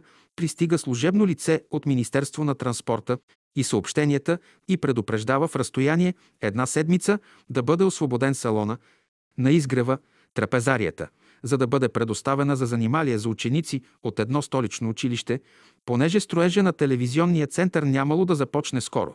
На 17 и 18 октомври 1958 г. се изпращат протестни писма до Комитета по въпросите на Българската православна църква и религиозните култове и до главния прокурор на републиката, с което се протестира за иземването на имотите и предоставянето им за занималия на ученици. На 6 декември 1958 г. отново се пишат изложения, но с предложение имотите да бъдат оставени срещу найем, да се ползват от общество Бяло братство. До започване строежа на телевизионния център. Но това се отхвърля. 12 на 15 декември 1958 г. цялата сграда на салона се предава на 56-то основно училище Васил Коларов, квартал Сталин за ползване на Министерство на транспорта и съобщенията. Общество Бяло братство е изхвърлено от салона на изгрева. Така завършва 1958 година. 13 на 11 май 1959 г. започва процеса, следва присъда на 19 май 1959 г. Обжалвания и накрая затвор за Борис Николов и Жечо Панайотов. С това завършва разрушаването на изгрева. 14 като епилог на тези събития ще публикуваме едно писмо на Боян Боев до Желю Матев от село Прослав. Изгрев. 6 ноември 1959 г. Обични брат Желю Матев. Наскоро се съобщи решението на Върховния съд по делото на Борис и Жечо.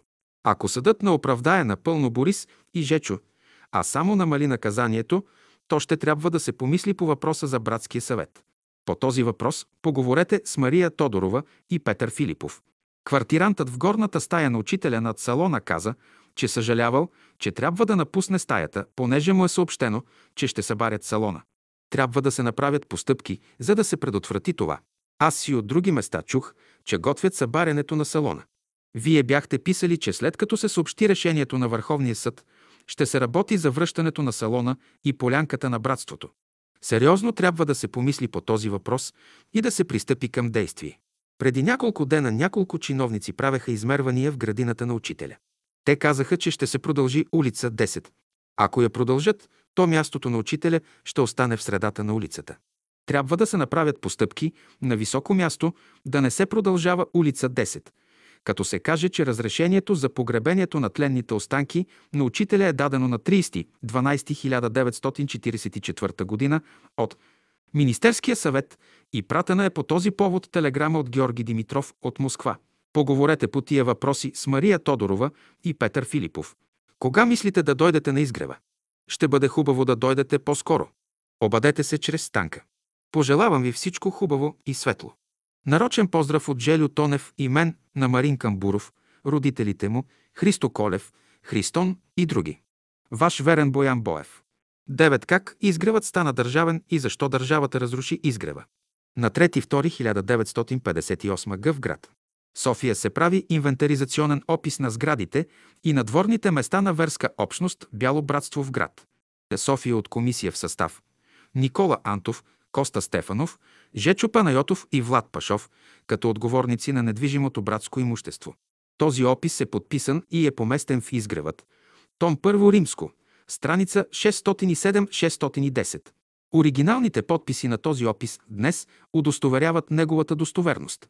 На 17 август 1958 г. се прави списък на недвижимите имоти на верска общност Бяло братство.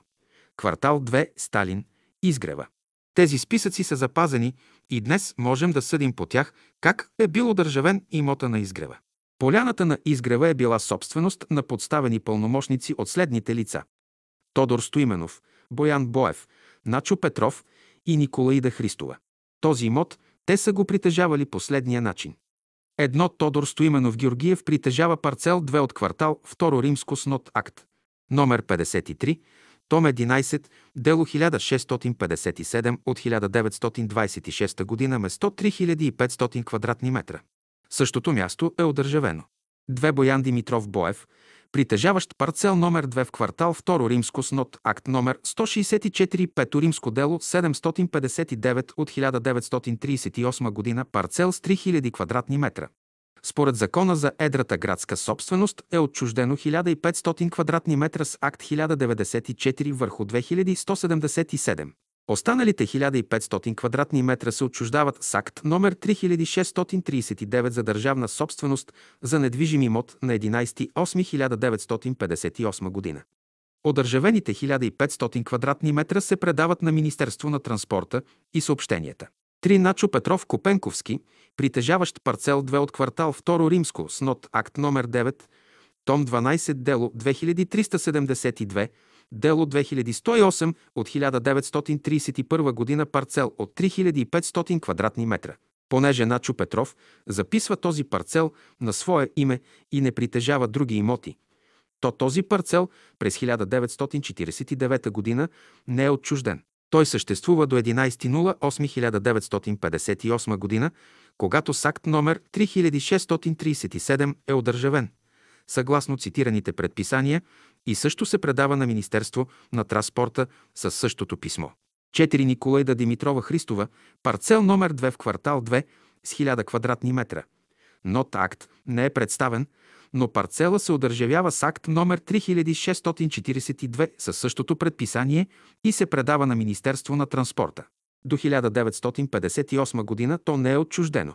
Мястото на салона и трапезарията е издадено на три лица.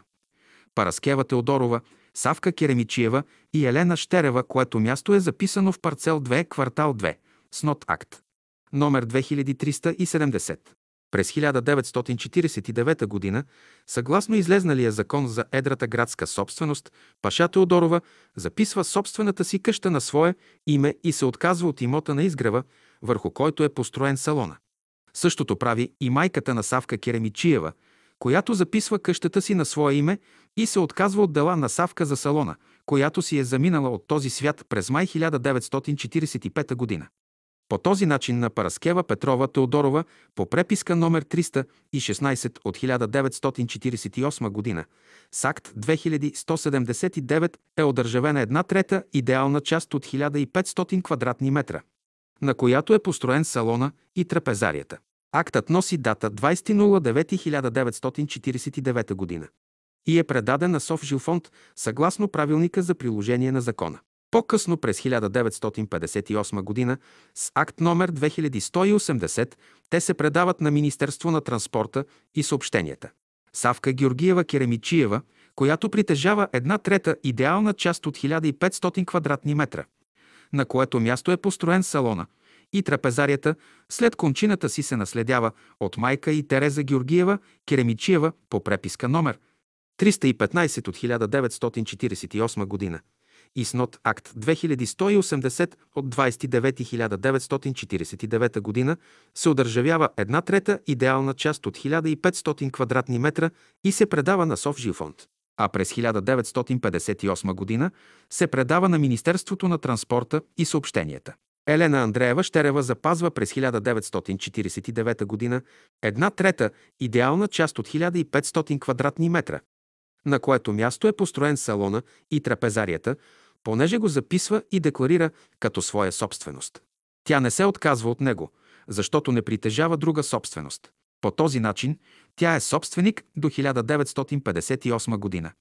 За това, че две трети от салона и трапезарията са отчуждени, то братството плаща найем на Совжилфонд като собственик. Найем годишно 3000 лева. С акт номер 3633 от 11.08.1958 г. съгласно цитираното предписание се одържавява нейният дял от една трета идеална част и се предоставя на Министерство на транспорта и съобщенията. По този начин с три държавни акта бива одържавен салона на изгрева, трапезарията и мястото, на което са построени. През 1971 година 1972 година всичко е разрушено. Честито българи! Живейте вечно! Бяхте във времето на разрушението. Но времето на съзиданието е на други българи, които ще дойдат. А времето на ученика от школата на учителя е в Словото му. Затова то е вечно и безпределно и обхваща цялата Вселена. Амин. Десет мястото на учителя. Мястото, където бяха положени тленните останки на учителя Петър Дънов беше оформено като парк градина. Бе прието да се казва мястото на учителя. Това беше един голям парцел от 7500 квадратни метра, Той бе закупен с братски средства, но бе изваден нотариален акт на три лица. Доктор Иван Жеков Стойков от град. София Варбан Христов от Ботев град и Иван Д. Вълчанов от град. Русе. Мястото бе обозначено в парцел номер 115 и номер 19 от квартал 12, 12 първо римско, Х. Ив. Нот акт 102 в том 9, дело 1885 от 1926 година. Тези лица бяха скрити пълномощни и на този голям парцел. Какво става по-нататък? Поради това, че доктор Иван Жеков Стайков декларира на свое име друг имот, то съгласно закона по преписка номер 45 от 1948 година и с акт номер 2228 от 19.9.1949 година се одържавява едно върху три идеална част от цялото място 7500 квадратни метра притежание на горните три лица. Частта на Жеков се предава на Софжил фонд през 1949 година за владение. Останалите две върху три ото парцела – т.е. 5000 квадратни метра са неотчуждени до 1958 година. Притежателите на тези места до тази дата са Варбан Христов от Ботевград и Иван Вълчанов от Русе. На заседание на Братския съвет на Изгрева от 4 юли 1954 г. чрез протокол номер 17 е отбелязано в точка 3 следното. Брат Варбан Христов от Ботевград предлага да се посочи лице, на което да прехвърли своята част от записаното на негово име братско място на изгрева. Братския съвет определи това да стане на името на името ще се определи допълнително. Да се пише на брат Варбан Христов, да изпрати пълномощно за извършване на формалностите по прехвърлянето. На 13 април 1957 г. Братския съвет с протокол номер 22 взима решение в точка 2 да се направят постъпки за прехвърляне на името на методи Константинов на изгрева. София мястото водено до сега на наследници на Иван Вълчанов Явашев. Възлага се на брат Петър Филипов да уреди всички формалности по издаването на нотариалния акт. В точка 3 четем Възлага се на брат Николай Дойнов във връзка с наследниците на Варбан Христов за евентуално оговорене прехвърлянето на посоченото от нас лице, владението на частта от братското място. Парка на учителя на 15 юни 1958 година. В заседание на Братския съвет в своя протокол в точка 5 е отбелязано да се проучи възможността за прехвърляне на нов пълномощник частта от мястото, парка на учителя, водено на наследници на Иван Вълчанов Явашев от град. Русе. Понеже целият парцел се владее по съпритежание, да се поиска за идеалната част на Иван Вълчанов Явашев да се определи съответен парцел и тогава да се извърши прехвърлянето. Братския съвет допълнително ще посочи новия пълномощник за частта на Иван Вълчанов Явашев. По необясними причини и това решение не се изпълнява. Ето защо на името на Варбан Христов от Ботевград и Иван Вълчанов от Русе съгласно нотариален акт се водят, че са собственици на две трети от мястото до 1958 година. Сдърж акт номер 3646 от 11.8.1958 година, съгласно предписанието се удържавява имотът на скритите пълномощници Варбан Христов от Ботевград и Иван Вълчанов от Русе – 5000 квадратни метра. По този начин мястото на учителя е одържавено. Делът на доктор Жеков от една трета е одържавен 1949 година, а делът на другите двама през 1958 година. 11. Как бе запазено мястото на учителя? Едно Георги Димитров с неговата телеграма от Москва дава разрешение за погребение на изгрева на тленните останки на учителя Петър Дънов. Две с писмо на Антон Югов, министър на вътрешните работи. 30.12.1944 г. се разрешава погребението. Три през 1954 г. се прави нова регулация на изгрева. Мястото на учителя попада под тая регулация за отчуждаване. Пише се писмо до генерален секретар на БКП и министър-председател Вълко Червенко, който дава резолюция за отменяне на стария план и за освобождаване на мястото на учителя от регулация. 4. Изпълкомът при СГНСС протокол от 28.1955 г. решава да се направи нова регулация на квартал, изгрева, чрез която се засягат поляната за паневритмия и мястото на учителя. Прави се ново изложени до министър-председателя Вълко Червенков, който отново дава резолюция за сваляне от регулация мястото на учителя. От 9.2.1956 г.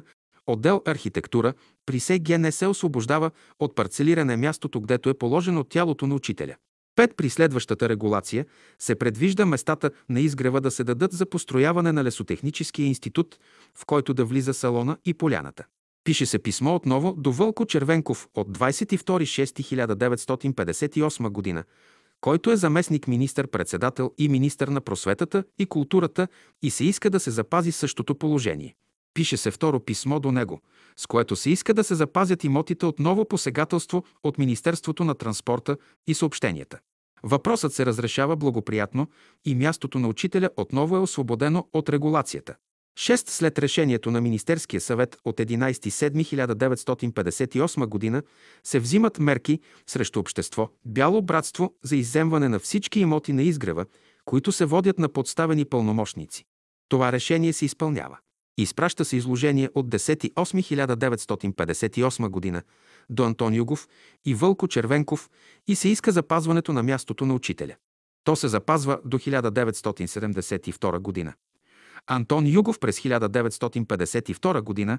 е заместник министър-председател на Министерския съвет, а от 1956 до 1962 г. е председател на Министерския съвет. 7 през 1972 г. салонът на изгрева и постройките към него се разрушават. Българското правителство предава този терен за строеж на легации. След протестите на последователи на учителя Дънов японското правителство се оттегля от изгрева и си построява легацията на друго място на 500 м на изток от Дървенишкото шосе. На мястото на изгрева се построяват легации и посолства на СССР, Съветска Русия. Изпраща се изложение до държавния глава. Тодор Живков с около 80 подписа с искането да се запази мястото на учителя от регулацията. По това време усилено се говори, че гробът ще бъде изкопан с багер и ще бъде пренесен в Софийските гробища. Но това не става, защото държавният глава със свое решение освобождава мястото на учителя от регулационния план и го остава свободно. А този държавен глава е Тодор Живков. Всички лица, заемащи правителствени постове в държавата от 1944 до 1972 година, са разрешили мястото на учителя да бъде свободно от регулация. А това са три лица – Антон Югов, Вълко Червенков и Тодор Живков. За тази своя постъпка те доживяха до дълбока старост, а техните противници и опоненти за властта в България ги оставиха свободно да си доизживеят земните дни. Те и тримата имаха заслуги пред някого и за това бяха надарени с жизнен кредит. Осем за мястото на учителя започват да се грижат неговите последователи, което те вършат непрекъснато от 1945 година. Отдел архитектура към СГ не се разработва план как да се оформи мястото на учителя. Съгласно този план, то трябва да се оформи, да се огради и да се постави човек, който да се грижи за него. Запланувано е да се отпусне щатна бройка и да се назначи човек с заплата, който да се води към градини, паркове и украса към СГНС и да получава оттам разсъд за цветята. Но се явяват лица, които се противопоставят на този план на отдел архитектура. Започват протести, след което то било освободено от всякакво архитектурно оформление. Минават години и мястото на учителя е разградено и то служи вече за градинка и за сладки приказки на граждани от квартала. Тогава други последователи на учителя решават да заградят мястото на учителя с ограда, да се сложи врата и да се заключва. Явяват се такива, които протестират на заключването с довода, че не могат по всяко време да посещават мястото на учителя. Според мен тази форма с ограденото място и заключената врата е най-удобна и правилна, защото се отключва през деня, а се заключва през нощта. Благодарение на самоотвержения труд на Атанас Янчев и особено на Йордан Василев Ценков оградата бе направена и днес мястото се поддържа образцово. 12 ново посегателство срещу мястото на учителя. След ноември 1989 г. и настъпилите нови промени през 1992 г. бе гласуван закона за реституцията, според който онези, които имат одържавени имоти и имат нотариални актове, могат да направят постъпки пред съда за възвръщането на техните имоти. И така през 1993 г. се прави иск номер 1132 при 52 състав на районния съд град. София от Кирил Кирилов, който е застъпник на седем наследници на Варбан Христов от Ботевград, които настояват за правата си на собственици върху една трета идеална част от одържавеното място през 1958 година. Ето така българска майка юнашка ражда Върбан Христов, последовател на учителя Петър Дънов, на чието име с нотариален акт заедно с още двама е записан един парцел от 7500 квадратни метра. Върбан Христов си заминава през 1955 година, но той ражда чрез българска майка юнашка наследници, които се размножават и вече са на брой 7. Те днес искат чрез съда да получат мястото на учителя, да премахнат гроба му и на негово място да построят многоетажна сграда висока до небето. Това, което комунистическата власт не посмя да извърши, то сега българи, родени от българска майка юнашка, чрез още по-юначни българи, решават да посегнат върху мястото на учителя, купено с братски средства. Това наследниците знаят отлично, защото не могат да не знаят от устата на техният баща Варбан Христов, че това място е купено с братски средства и че той е скрит пълномощник. Те го знаят, но решават чрез съда да посегнат на мястото на учителя. А защо? Кои сили ги задвижват и защо те стават техни изпълнители? Открийте силите, а другото е от ясно по-ясно за проумяване. Вече има дело и предстои решението на съда. Как може да се защити мястото на учителя? Днес по някаква случайност притежаваме оригиналните декларация контрлетер на собствениците на нотариални актове от 1949 г., че те не са собственици на местата на изгрева. Притежаваме и декларация, подписана от доктор Иван Жеков, за неговата една трета идеална част, че тя е купена с братски средства. Но не притежаваме декларациите на Върбан Христов от Ботевград и Иван Вълчанов от Русе, защо те не се написани и изпратени от тях. А защо? Това се дължи на немърливостта на предишните поколения. Тези декларации са подписани от собствениците, но те не са нотариално заверени през 1949 година. Същите декларации тогава през 1949 година. Макар, че са приложени, не са зачетени от закона за едрата градска собственост и местата са отчуждени през 1949 година. Онези места, които не са отчуждени, се удържавяват през 1958 година. Днес едва ли съдът ще зачете и признае тези декларации. Притежаваме и инвентаризационен опис, подписан от комисия, в която се вижда, че мястото на учителя се владее чрез пълномощниците доктор Иван Жеков, Варбан Христов от Ботевград и Иван Вълчанов от Русе. Съмняваме се дали съдът ще зачете тези подписи, които също не са нотариално заверени. В такъв случай делото ще бъде спечелено от седемте велики наследници на още по-велик ученик Варбан Христов, водещ се като последовател на учителя Петър Дънов. Тогава те ще посегнат върху мястото на учителя, ще преместят гроба му и на освободеното място ще построят нова вавилонска кула до небето.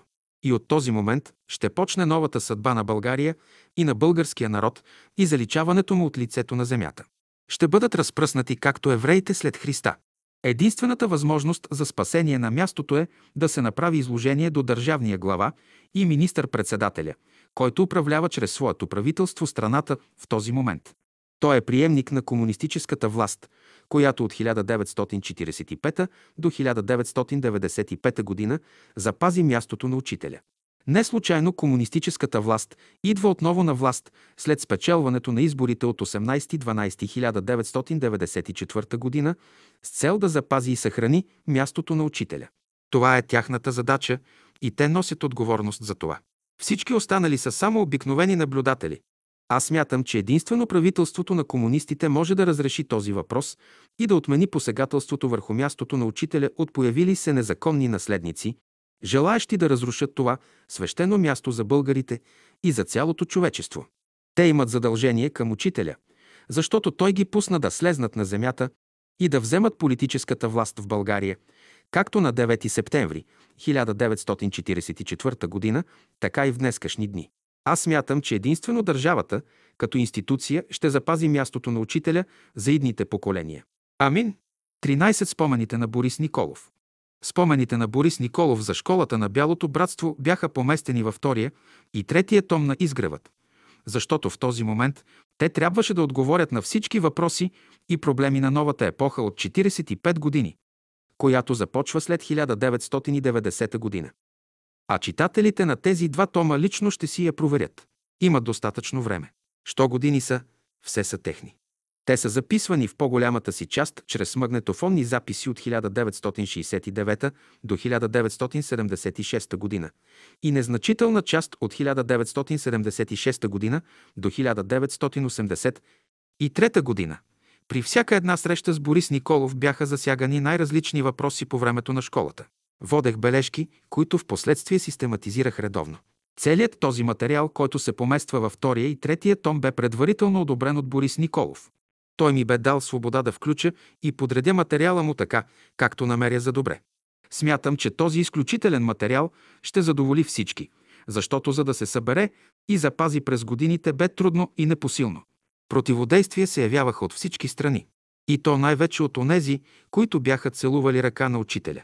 Беше жестоко да се наблюдават хора, които се числяха към хората на Бялото братство, а воюваха с всички непозволени средства срещу човекът, който бе изпратен да свърши една работа, за да бъде школата на Бялото братство исторически документирана.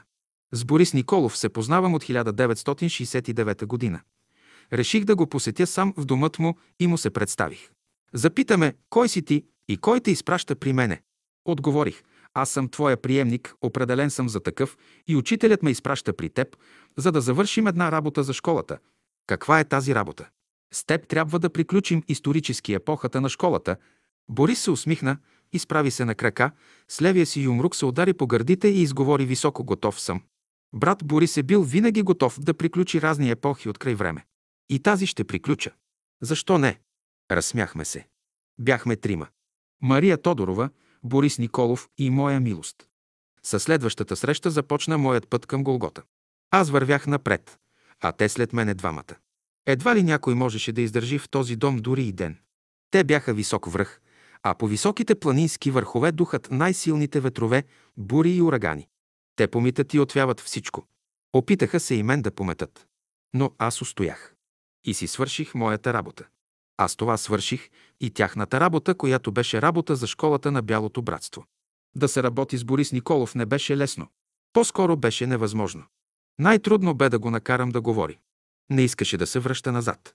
Но когато разбра, че аз работих и с други ученици от школата и записвам техните опитности, то тогава той се амбицира. По-скоро се ядоса, че онези ще бъдат исторически освидетелствувани, а той ще остане в забрава. Накрая склони. Работихме дълги години. Накрая, когато се разделяхме, призна, това, което ти свърши, никой не можеше да го свърши. Ние оставаме зад тебе.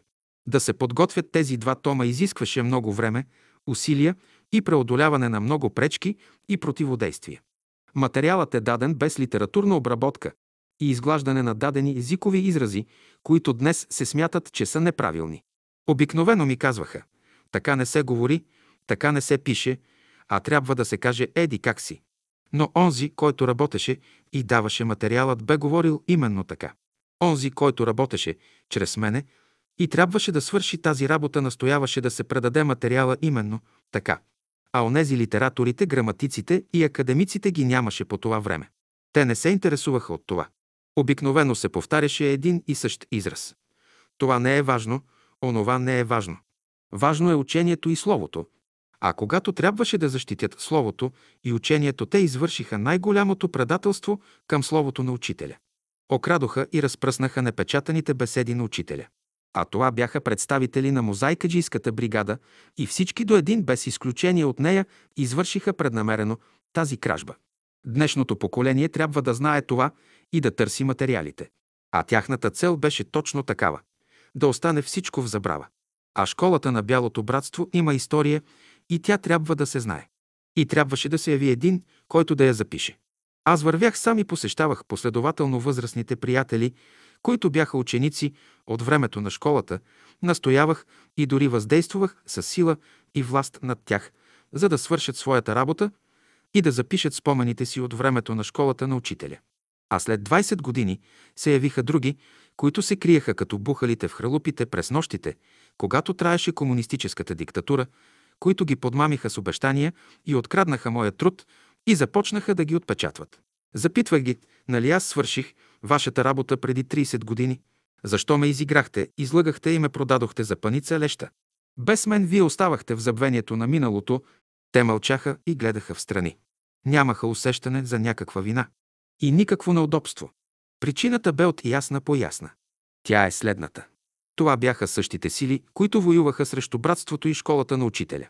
Те се явяваха сега не да свършат някаква работа, а да попречат на онзи, който вършеше нещата по един строг план на чертан от преди 30 години. Те воюваха срещу идеята за историята на школата.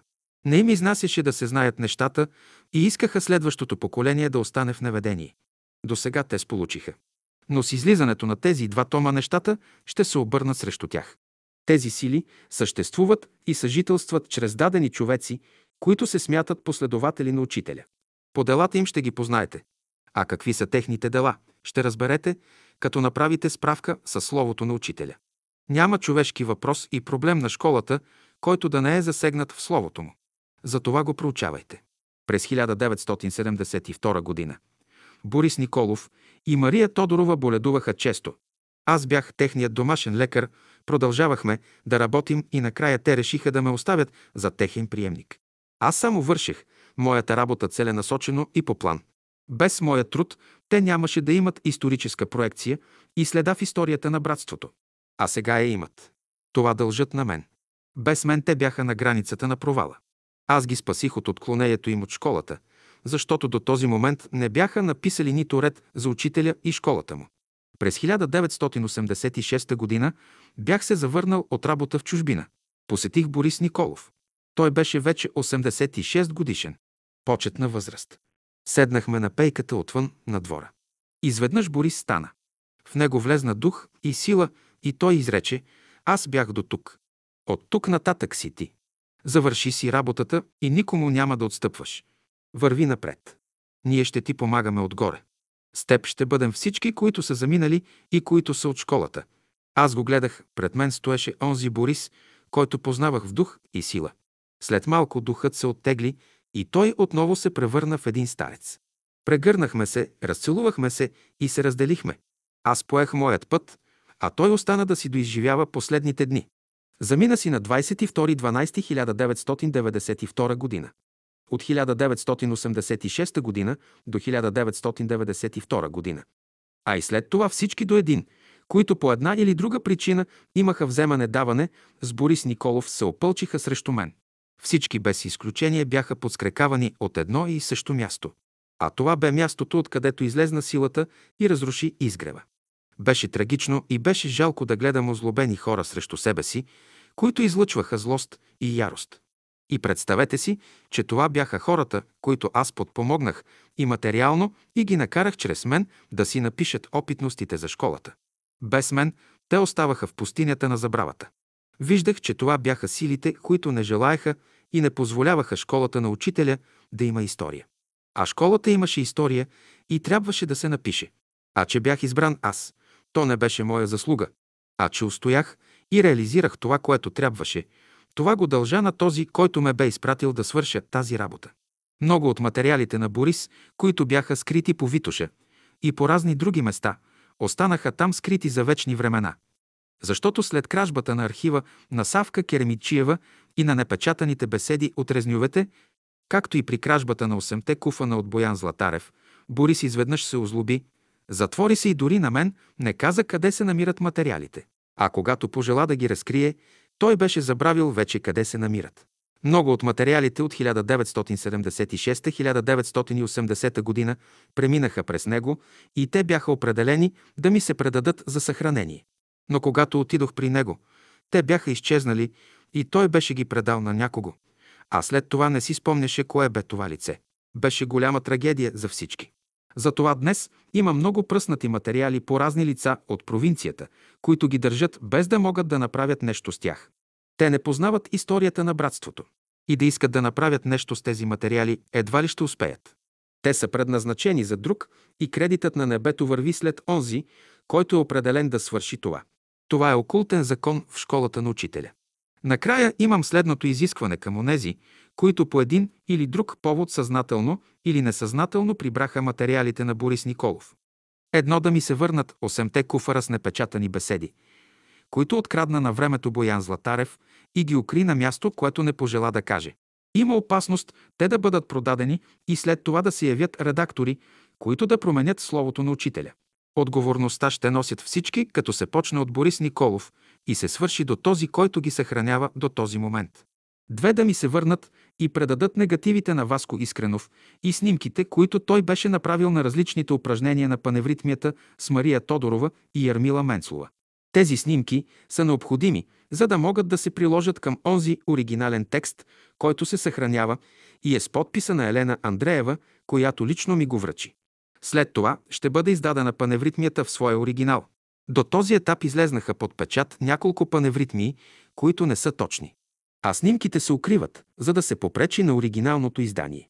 Те бяха определени от Борис Николов да ми се предадат, но те бяха отклонени от мен по недопустим начин от онези, които се смятат, че са ученици на учителя. Те си послужиха с лъжа, кражба и измама.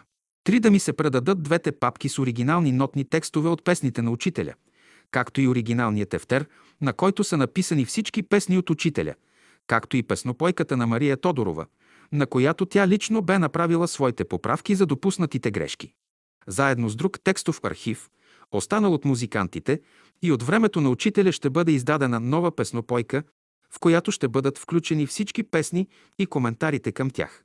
Понеже аз бях лицето, което работи с всички музиканти от времето на учителя и записах техните спомени и опитности, то смея да твърдя, че аз съм този, който е запознат с този проблем. Ако се предадат материалите на мен, под мое ръководство ще организирам музикантите специалисти, които да издадат новата песнарка. Четири да се върнат онези материали на Борис, които той подготвяше и които бяха надписани с моето име, но които бяха отклонени по същият начин. Към тях спадат и едно куфърче с 30 оранжеви тефтерчета 16 на 10 см, които бяха стенограми от времето на школата. Едва ли някому са потребни и едва ли някой може да ги разчете. Всяка една стенограма на един стенограф има свой код за разчитане. Аз съм се погрижил да притежавам такъв код лично от Борис. Аз съм се подготвил да му се разчитат стенограмите, но се явиха други, които ги откраднаха от мен. Тяхната цел е ясна да се попречи на една работа за делото на учителя. За сега успяха. А после какво следва? Към спомените на Борис Николов трябваше да се прибавят много документи и снимков материал. Всички лица и събития, описани в този том, са документирани и има снимков материал. Всички лица, необозначени с имена, са разчетени и обозначени на съответните снимки, групови или индивидуални с учителя. Този материал не бе поместен, защото на този етап е най-важното да се отпечатат тези два тома. Поради финансови затруднения, те се отпечатват на обикновена хартия, която е по-ефтина, но от своя страна тя не позволява отпечатването на качествени снимки. При едно ново издание на луксозна хартия бихме включили и такъв документален материал. Днес тези лица, посочени в точка 1, 2, 3, 4, които задържат материалите от Боцис Николов, трябва да си дадат сметка каква непростима грешка са направили и да се коригират докато е време, защото ще бъдат осъдени от следващите поколения и най-вече от небето за това тяхно деяние. Има един закон на школата и думите на учителя са цитирани в тези два тома, а те са следните. Нито едно престъпление, извършено на изгрева, няма да остане ненаказано. Ние проверихме, че това се сбъдна. Здравей, Борисе! Вергилий си изпълни своята задача. Много здраве имаш от мен и да знаеш, че аз винаги си изпълнявам обещанията. Но другите, които бяха около теб, се оказаха недостойни да бъдат твои съвременници. Желая ти всичко хубаво в невидимия свят и помни, Вергилий, който бе и който отстоя на всичко. Аз бях един от верните. Друго нямам какво да ти кажа. Другото е от теб и от онези, които са в невидимия свят. Ако съдействувате, ще ви свърша и останалата работа. Ако не съдействувате, то си останете със здраве и с добри възпоминания от земния ви живот по времето, когато бяхте в школата на учителя. Но непременно ще се яви един, който ще ви довърши работата. В това съм сигурен. И съм убеден. 8.03.1995 г. С поздрав, Вергилий. София. 14 със слово и музика от учителя по земята българска. След 1957 г., след затварянето салона на изгрева, властта ограничи дейността на братството. Беше спряна паневритмията, забранени братските събрания, на които се четеше словото на учителя и се пееха песните му. Накрая музикалният живот на братството беше преустановен. Всички музиканти по времето на школата бяха в почетна възраст. Но случи се най-неочакваното. Младите музиканти, певци и инструменталисти не отидоха при възрастните за да поемат онзи огън, чрез който живееше школата на учителя. Няма нито един случай, където млад и школуван музикант да е отишъл при възрастните музиканти от времето на школата и да настоява, за да му предадат това, което са научили лично от учителя. Аз бях свидетел на огорчението на възрастните приятели музиканти. Аз работих с тях дълги години, макар че не съм музикант и свърших тяхната работа. Нито един от музикантите не осъществи приемствеността на старото поколение. За това има причини. И тези причини днес ги виждаме най-отчетливо. От 1945 г. до 1990 г. единствено доктор Филип Стоицев работи целенасочено върху музиката на учителя, направи много разработки за инструментален състав и през 1972 г. при нелегални условия направи магнетофонен запис на паневритмията и на песни на учители, изпълнявани от певци, съвременници на школата. Тези записи са документи. В тях е запечатан духът на музикалния живот на школата. Но съм напълно сигурен, че нито един от днешните певци не са прослушали тези магнетофонни записи, за да чуят как съвременниците на учителя изпълняват песните му. Това е техен пропуск, който те трябва да коригират. След 1990 г., след промяната на политическата обстановка у нас и създаване условия за плурализъм и толерантност, мнозина се напънаха да възстановят братския живот. Напънаха се, но като не знаят как. Беше нарушена приемствеността на поколенията. И от тук започнаха големите проблеми на днешното поколение музиканти. Не са запознати с историята на музикалния живот на изгрева и с историята на песните на учителя. Една сестра прояви инициатива и успя да заангажира безплатен салон в дома на юриста през пролета на 1990 г. с цел благотворителна дейност в полза на някакви детски домове. Част от музикантите скочиха и бяха готови за концерт. Тогава бе им напомнено, че школата на учителя няма нищо общо с такива начинания. Никой не искаше да слуша. Тогава си припомних, че преди години бях работил върху биографията на доктор Георги Миркович от Сливен. Знаех, че той е един от съоснователите на Червения кръст в България и един от основателите на благотворителното дело у нас. А той е един от тримата първи ученици на учителя. Тогава се намесих и предложих да се ознаменува памета на доктор Миркович с благотворителен концерт. Подготвих кратък обзор за житейския път на доктор Миркович, който бе публикуван чрез една листовка на списание Братство от Елена Николова. Концертът бе осъществен чрез музиканти, солисти и инструментален състав на доктор Филип Стоицев. Солистка бе певицата Стевка Калименова. За пръв път музикантите се качиха на сцена при новите условия, даващи концертна деятелност. Тогава се яви един проблем. Мнозина от музикантите излизаха с мнението, че песните на учителя не са за концертен подиум, за сцена и за салон, както и за публика. Те били само за индивидуално изпълнение в специално предразполагаща обстановка и в подходящо хармонично съчетание на душите. Като принцип, да. Но тези музиканти не познаваха историята на музикалния живот по време на школата и бяха подведени от сили, които воюваха срещу учителя. Благодарение на това, че имаше готови музиканти, които можеха да излезнат на концертен подиум, се направи първи пробив. Това бяха музикантите Йоанна Стратева и Ина Дойнова. Доктор Филип Стоицев имаше съвсем друга постановка за нещата. Единствено той беше готов със своите музикални разработки на песни от учителя за инструментален състав. Инструменталистите бяха на лице и бяха готови да изпълняват разработените му песни. Но той тук направи една груба грешка, като пожела сам да дирижира. А той бе в почетна възраст и не можеше да се справи с тази задача. Не пожела да се вслуша в съвета ми и да отстъпи мястото си на Петър Ганев, който беше професионалист и можеше отлично да се справи като диригент. Стоицев не послуша и сам се провали. Времето го отвя. Следващият проблем след осъществения концерт през м. април 1990 г., който бе пръв концерт, бе как да се организира музикалната изява на музикантите. Колкото музиканти, толкова и идеи. Трябваше някой да поеме ролята на организатор, но никой не позволяваше на онзи, който трябваше да ги организира. Можеше да ги организира само онзи, който познаваше музикалния живот по време на школата и познаваше пътя, по който трябваше да се развие музикалния живот на братството. Но това не бе му позволено от самите музиканти. На 15 юни 1991 г. по случай 120 годишнината от рождението на Георги Куртев организирах концерт в камерна зала България по слово и музика на учителя. За пръв път музиката на учителя се изпълняваше в сградата на зала България. Беше направена подготовка на концерт. Забележете сега най-странното. Братският съвет в София, който се беше самоизбрал за такъв, защото учителят е срещу братските съвети, се обяви срещу концерта в оглаве с неговия председател. Но музикантите не се поддадоха на заплахите. Те искаха концертен подиум и те бяха изведени от моя милост. Концертът бе повече от сполучлив. През есента на 1991 година издадох една малка книжка за жизнения път на Георги Куртев.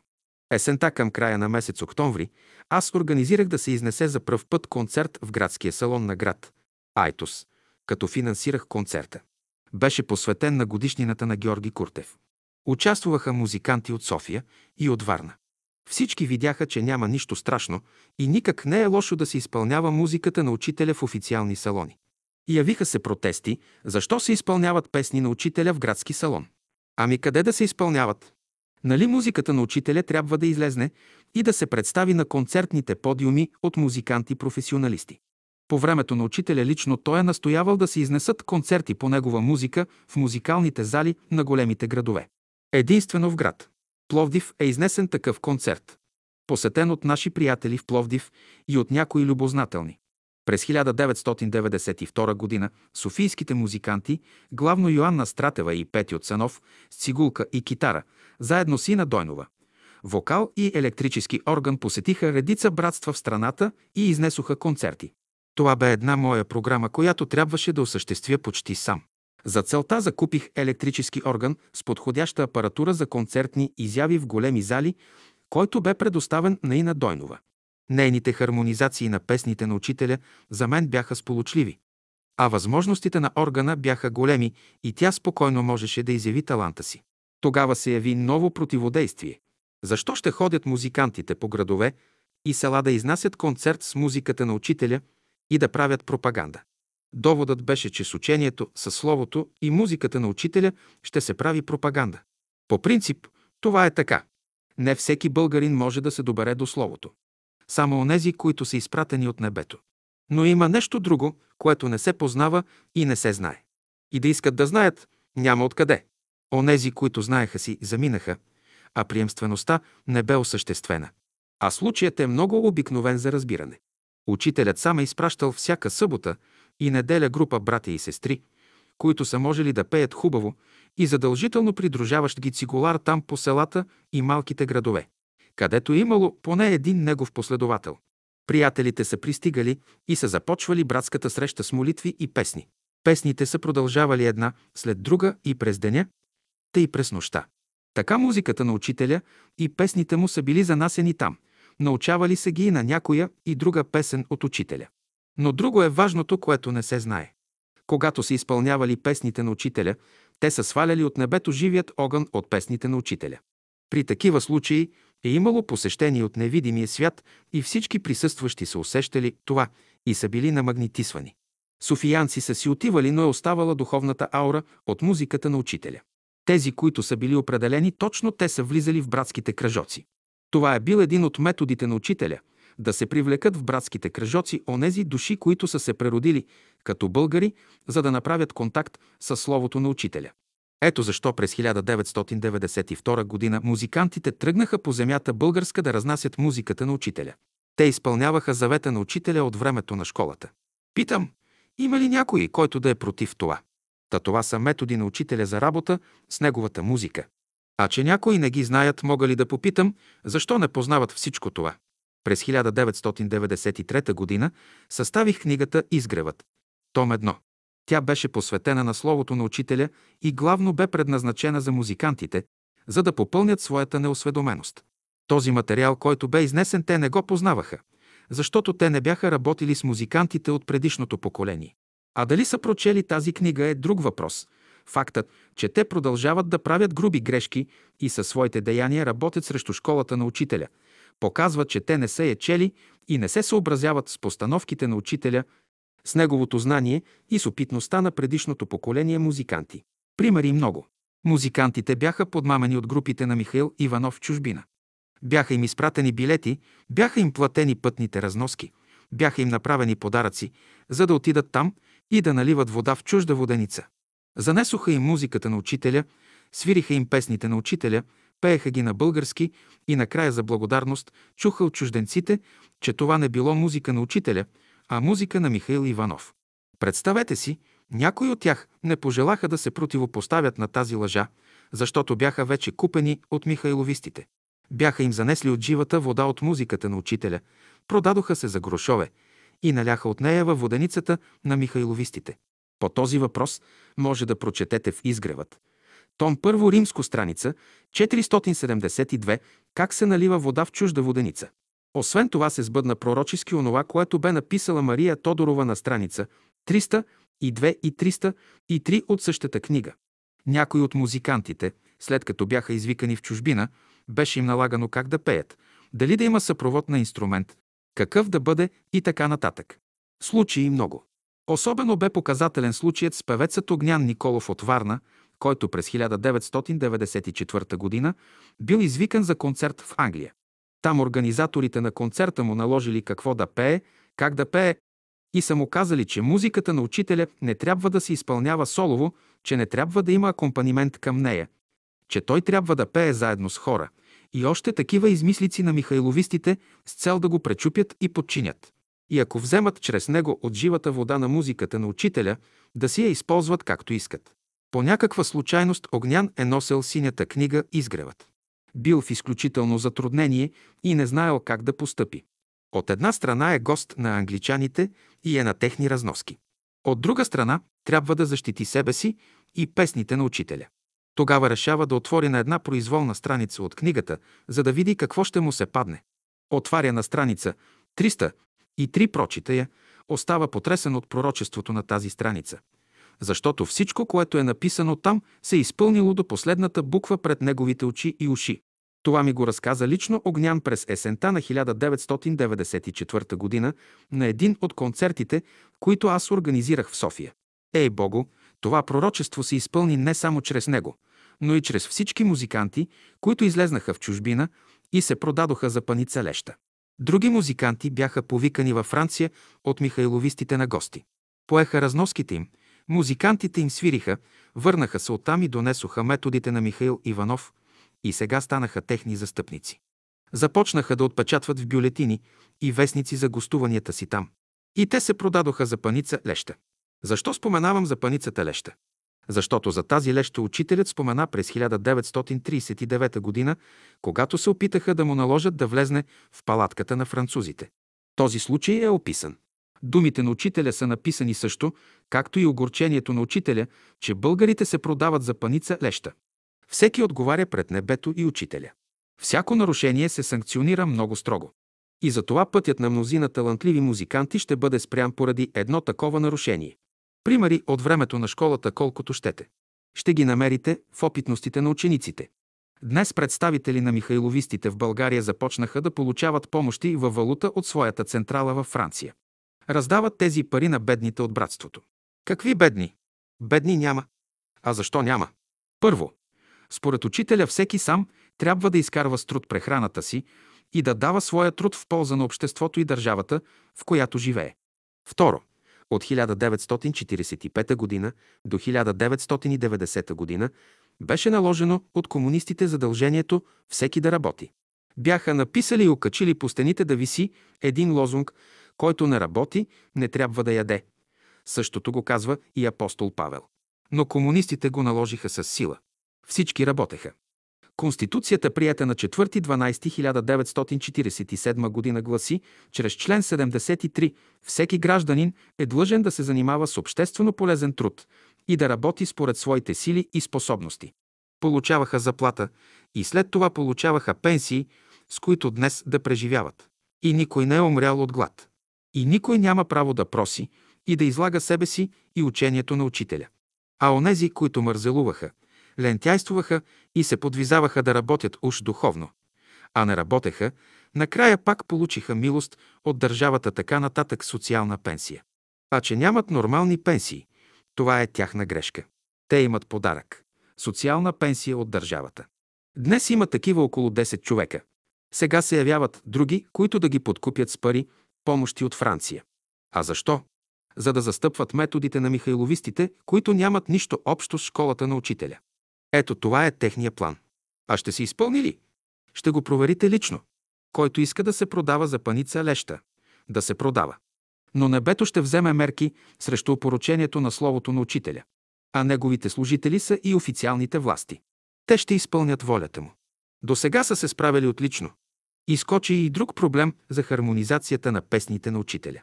Не може да се хармонизира музиката на учителя и песните му, ако човек не познава словото на учителя, историята на музикалния живот на изгрева, историята на всяка една песен, кога е дадена, при какви обстоятелства и за какво е дадена.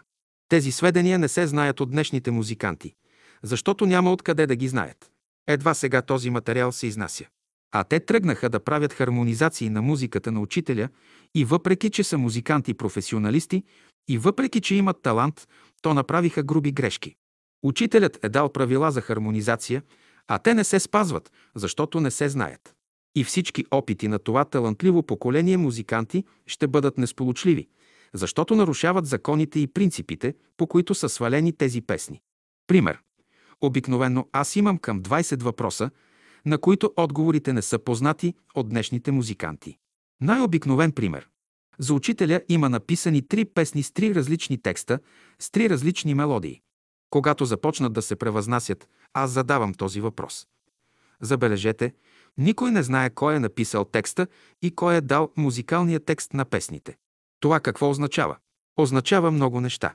Е, сега в тези два тома на Борис Николов ще научите отговорите. Есента на 1993 г.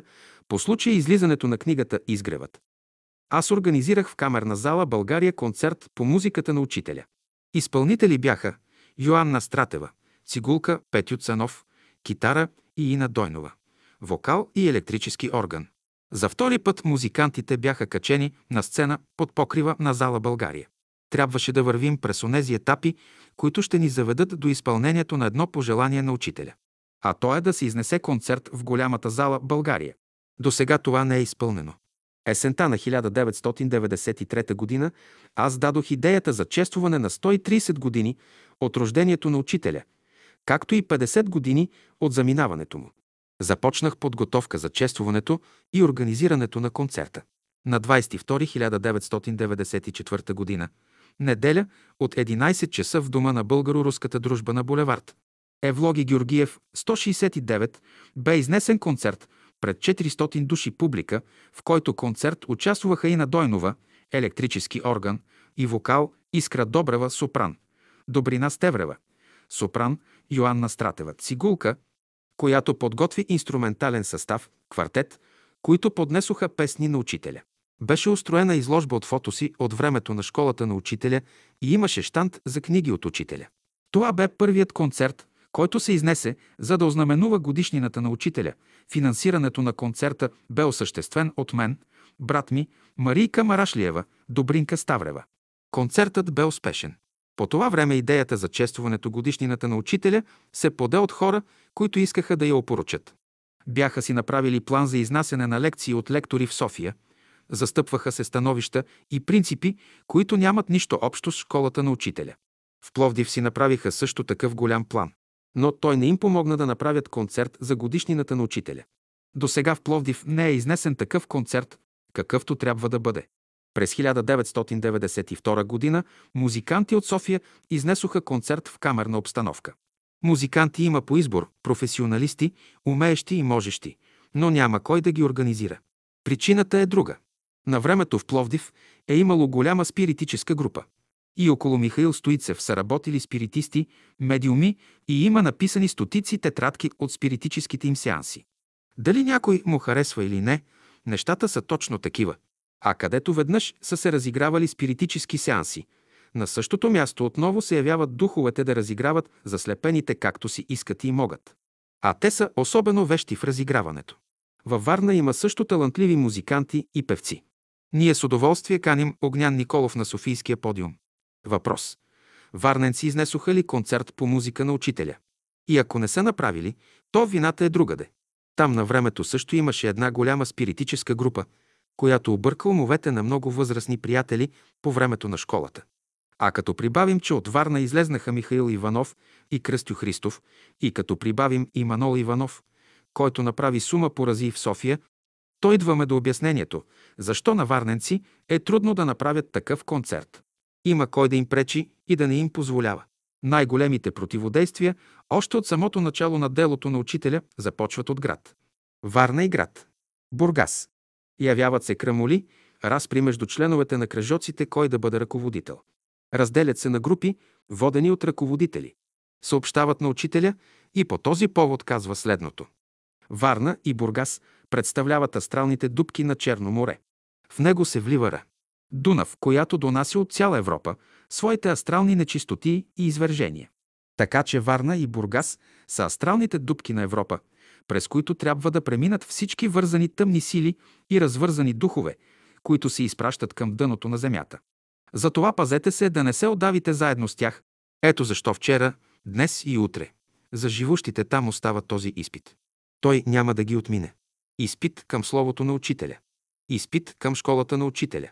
Всеки сам се изпитва. Всеки сам държи изпита си. Музикалният живот на духовно общество – бяло братство. Какъв е методът на учителя? Той е много прост. Един сваля идеята, друг я поднася. Трети организира и десетият член от тази варига трябва да я изпълни до край.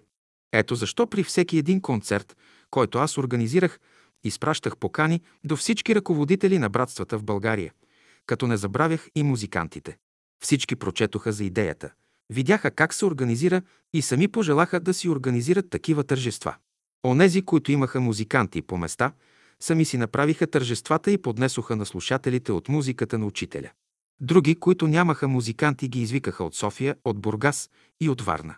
Сами си реализираха честванията без някой да им се налага какво да правят. Ето, това е методът на учителя. Около една идея могат да се организират души в името на един висок идеал и всеки реализира онази част от идеята, която може и за която има талант и умение. Това е пътят. Друг път няма. На 22 май 1994 г. в Драматичния театър София бе осъществен реци тал концерт върху оригиналния текст на учителя призвание към народа ми български синове на семейство славянско пред 400 души публика. За пръв път бе осъществено публично оповестяване на призванието по случай 130 години от рождението на учителя. То бе публикувано. А Наталия Иванова от Гере Търговище сама подготви в разноцветни краски листовки България. Ключ за духовно единство на света. Раздаде към 300 броя безплатно. По случай рождения ден на учителя 12.7.1994 г. бе публикуван Вечният завет на духа, оригинален текст, което е приветствие на учителя към учениците му. На 21.9.1994 г. в Дома на техниката, зала 4, от 18 часа бе направен концерт-рецитал по слово и музика на учителя. Вечният завет на духа. На 6.11.1994 г. неделя, 11 часа в Дома на техниката. Улица Раковски, 108 бе изнесен концерт-рецитал Новата Ева по слово и музика на учителя. Водещ – Виолета Гиндева. Изпълнители – музиканти от София и провинцията. На 25 декември, неделя от 14 часа на връх Коледа в Дом на техниката. Улица Раковски, 108 бе изнесен концерт-рецитал. Новата музика по случай 50 години от заминаването на учителя. С този концерт завършиха в София празненствата по случай двете годишнини на учителя. Редица градове сами осъществиха тези празненства с редица концерти. Ето така се проведе един план без братски съвети, без инструкции, без ръководители и тем подобни. Които можаха осъществиха. Които бяха готови се отзоваха. Другите останаха за следващата епоха. На 29.1.1995 г. 11 часа в Дома на техниката. Улица Раковски, 108, бе организиран концерт-рецитал «Мисията на славянството». Бе посетен от над 300 човека. С този концерт се приключва първия етап от музикалния живот след 1990 година. Следващият период е изнасянето на индивидуални концерти от музиканти, певци и инструменталисти. Всеки трябва да се докаже, да се подготви и да се реализира на сцената като музикант. Публика има, салони има, на лице са онези, които ще финансират. Имат думата музикантите. Ние ги очакваме на концертния подиум. След като преминат рециталите, идва и последният етап. трябва да се изнесе голям гала концерт в голямата зала България. За нея имаме сили и музиканти. Но трябва подготовка. На времето учителят нееднократно подканял музикантите на изгрева да изнесат концерт в зала България. Имало е и певци, и инструменталисти, и много добър братски хор. Те не са посмяли и се страхували от музикалната публика в София. Учителят се усмихнал. Тогава дигнал двете си ръце и казал Рекох, излезте на сцената, застанете на сцената и започнете да пеете тъй, както пеете тук на изгрева.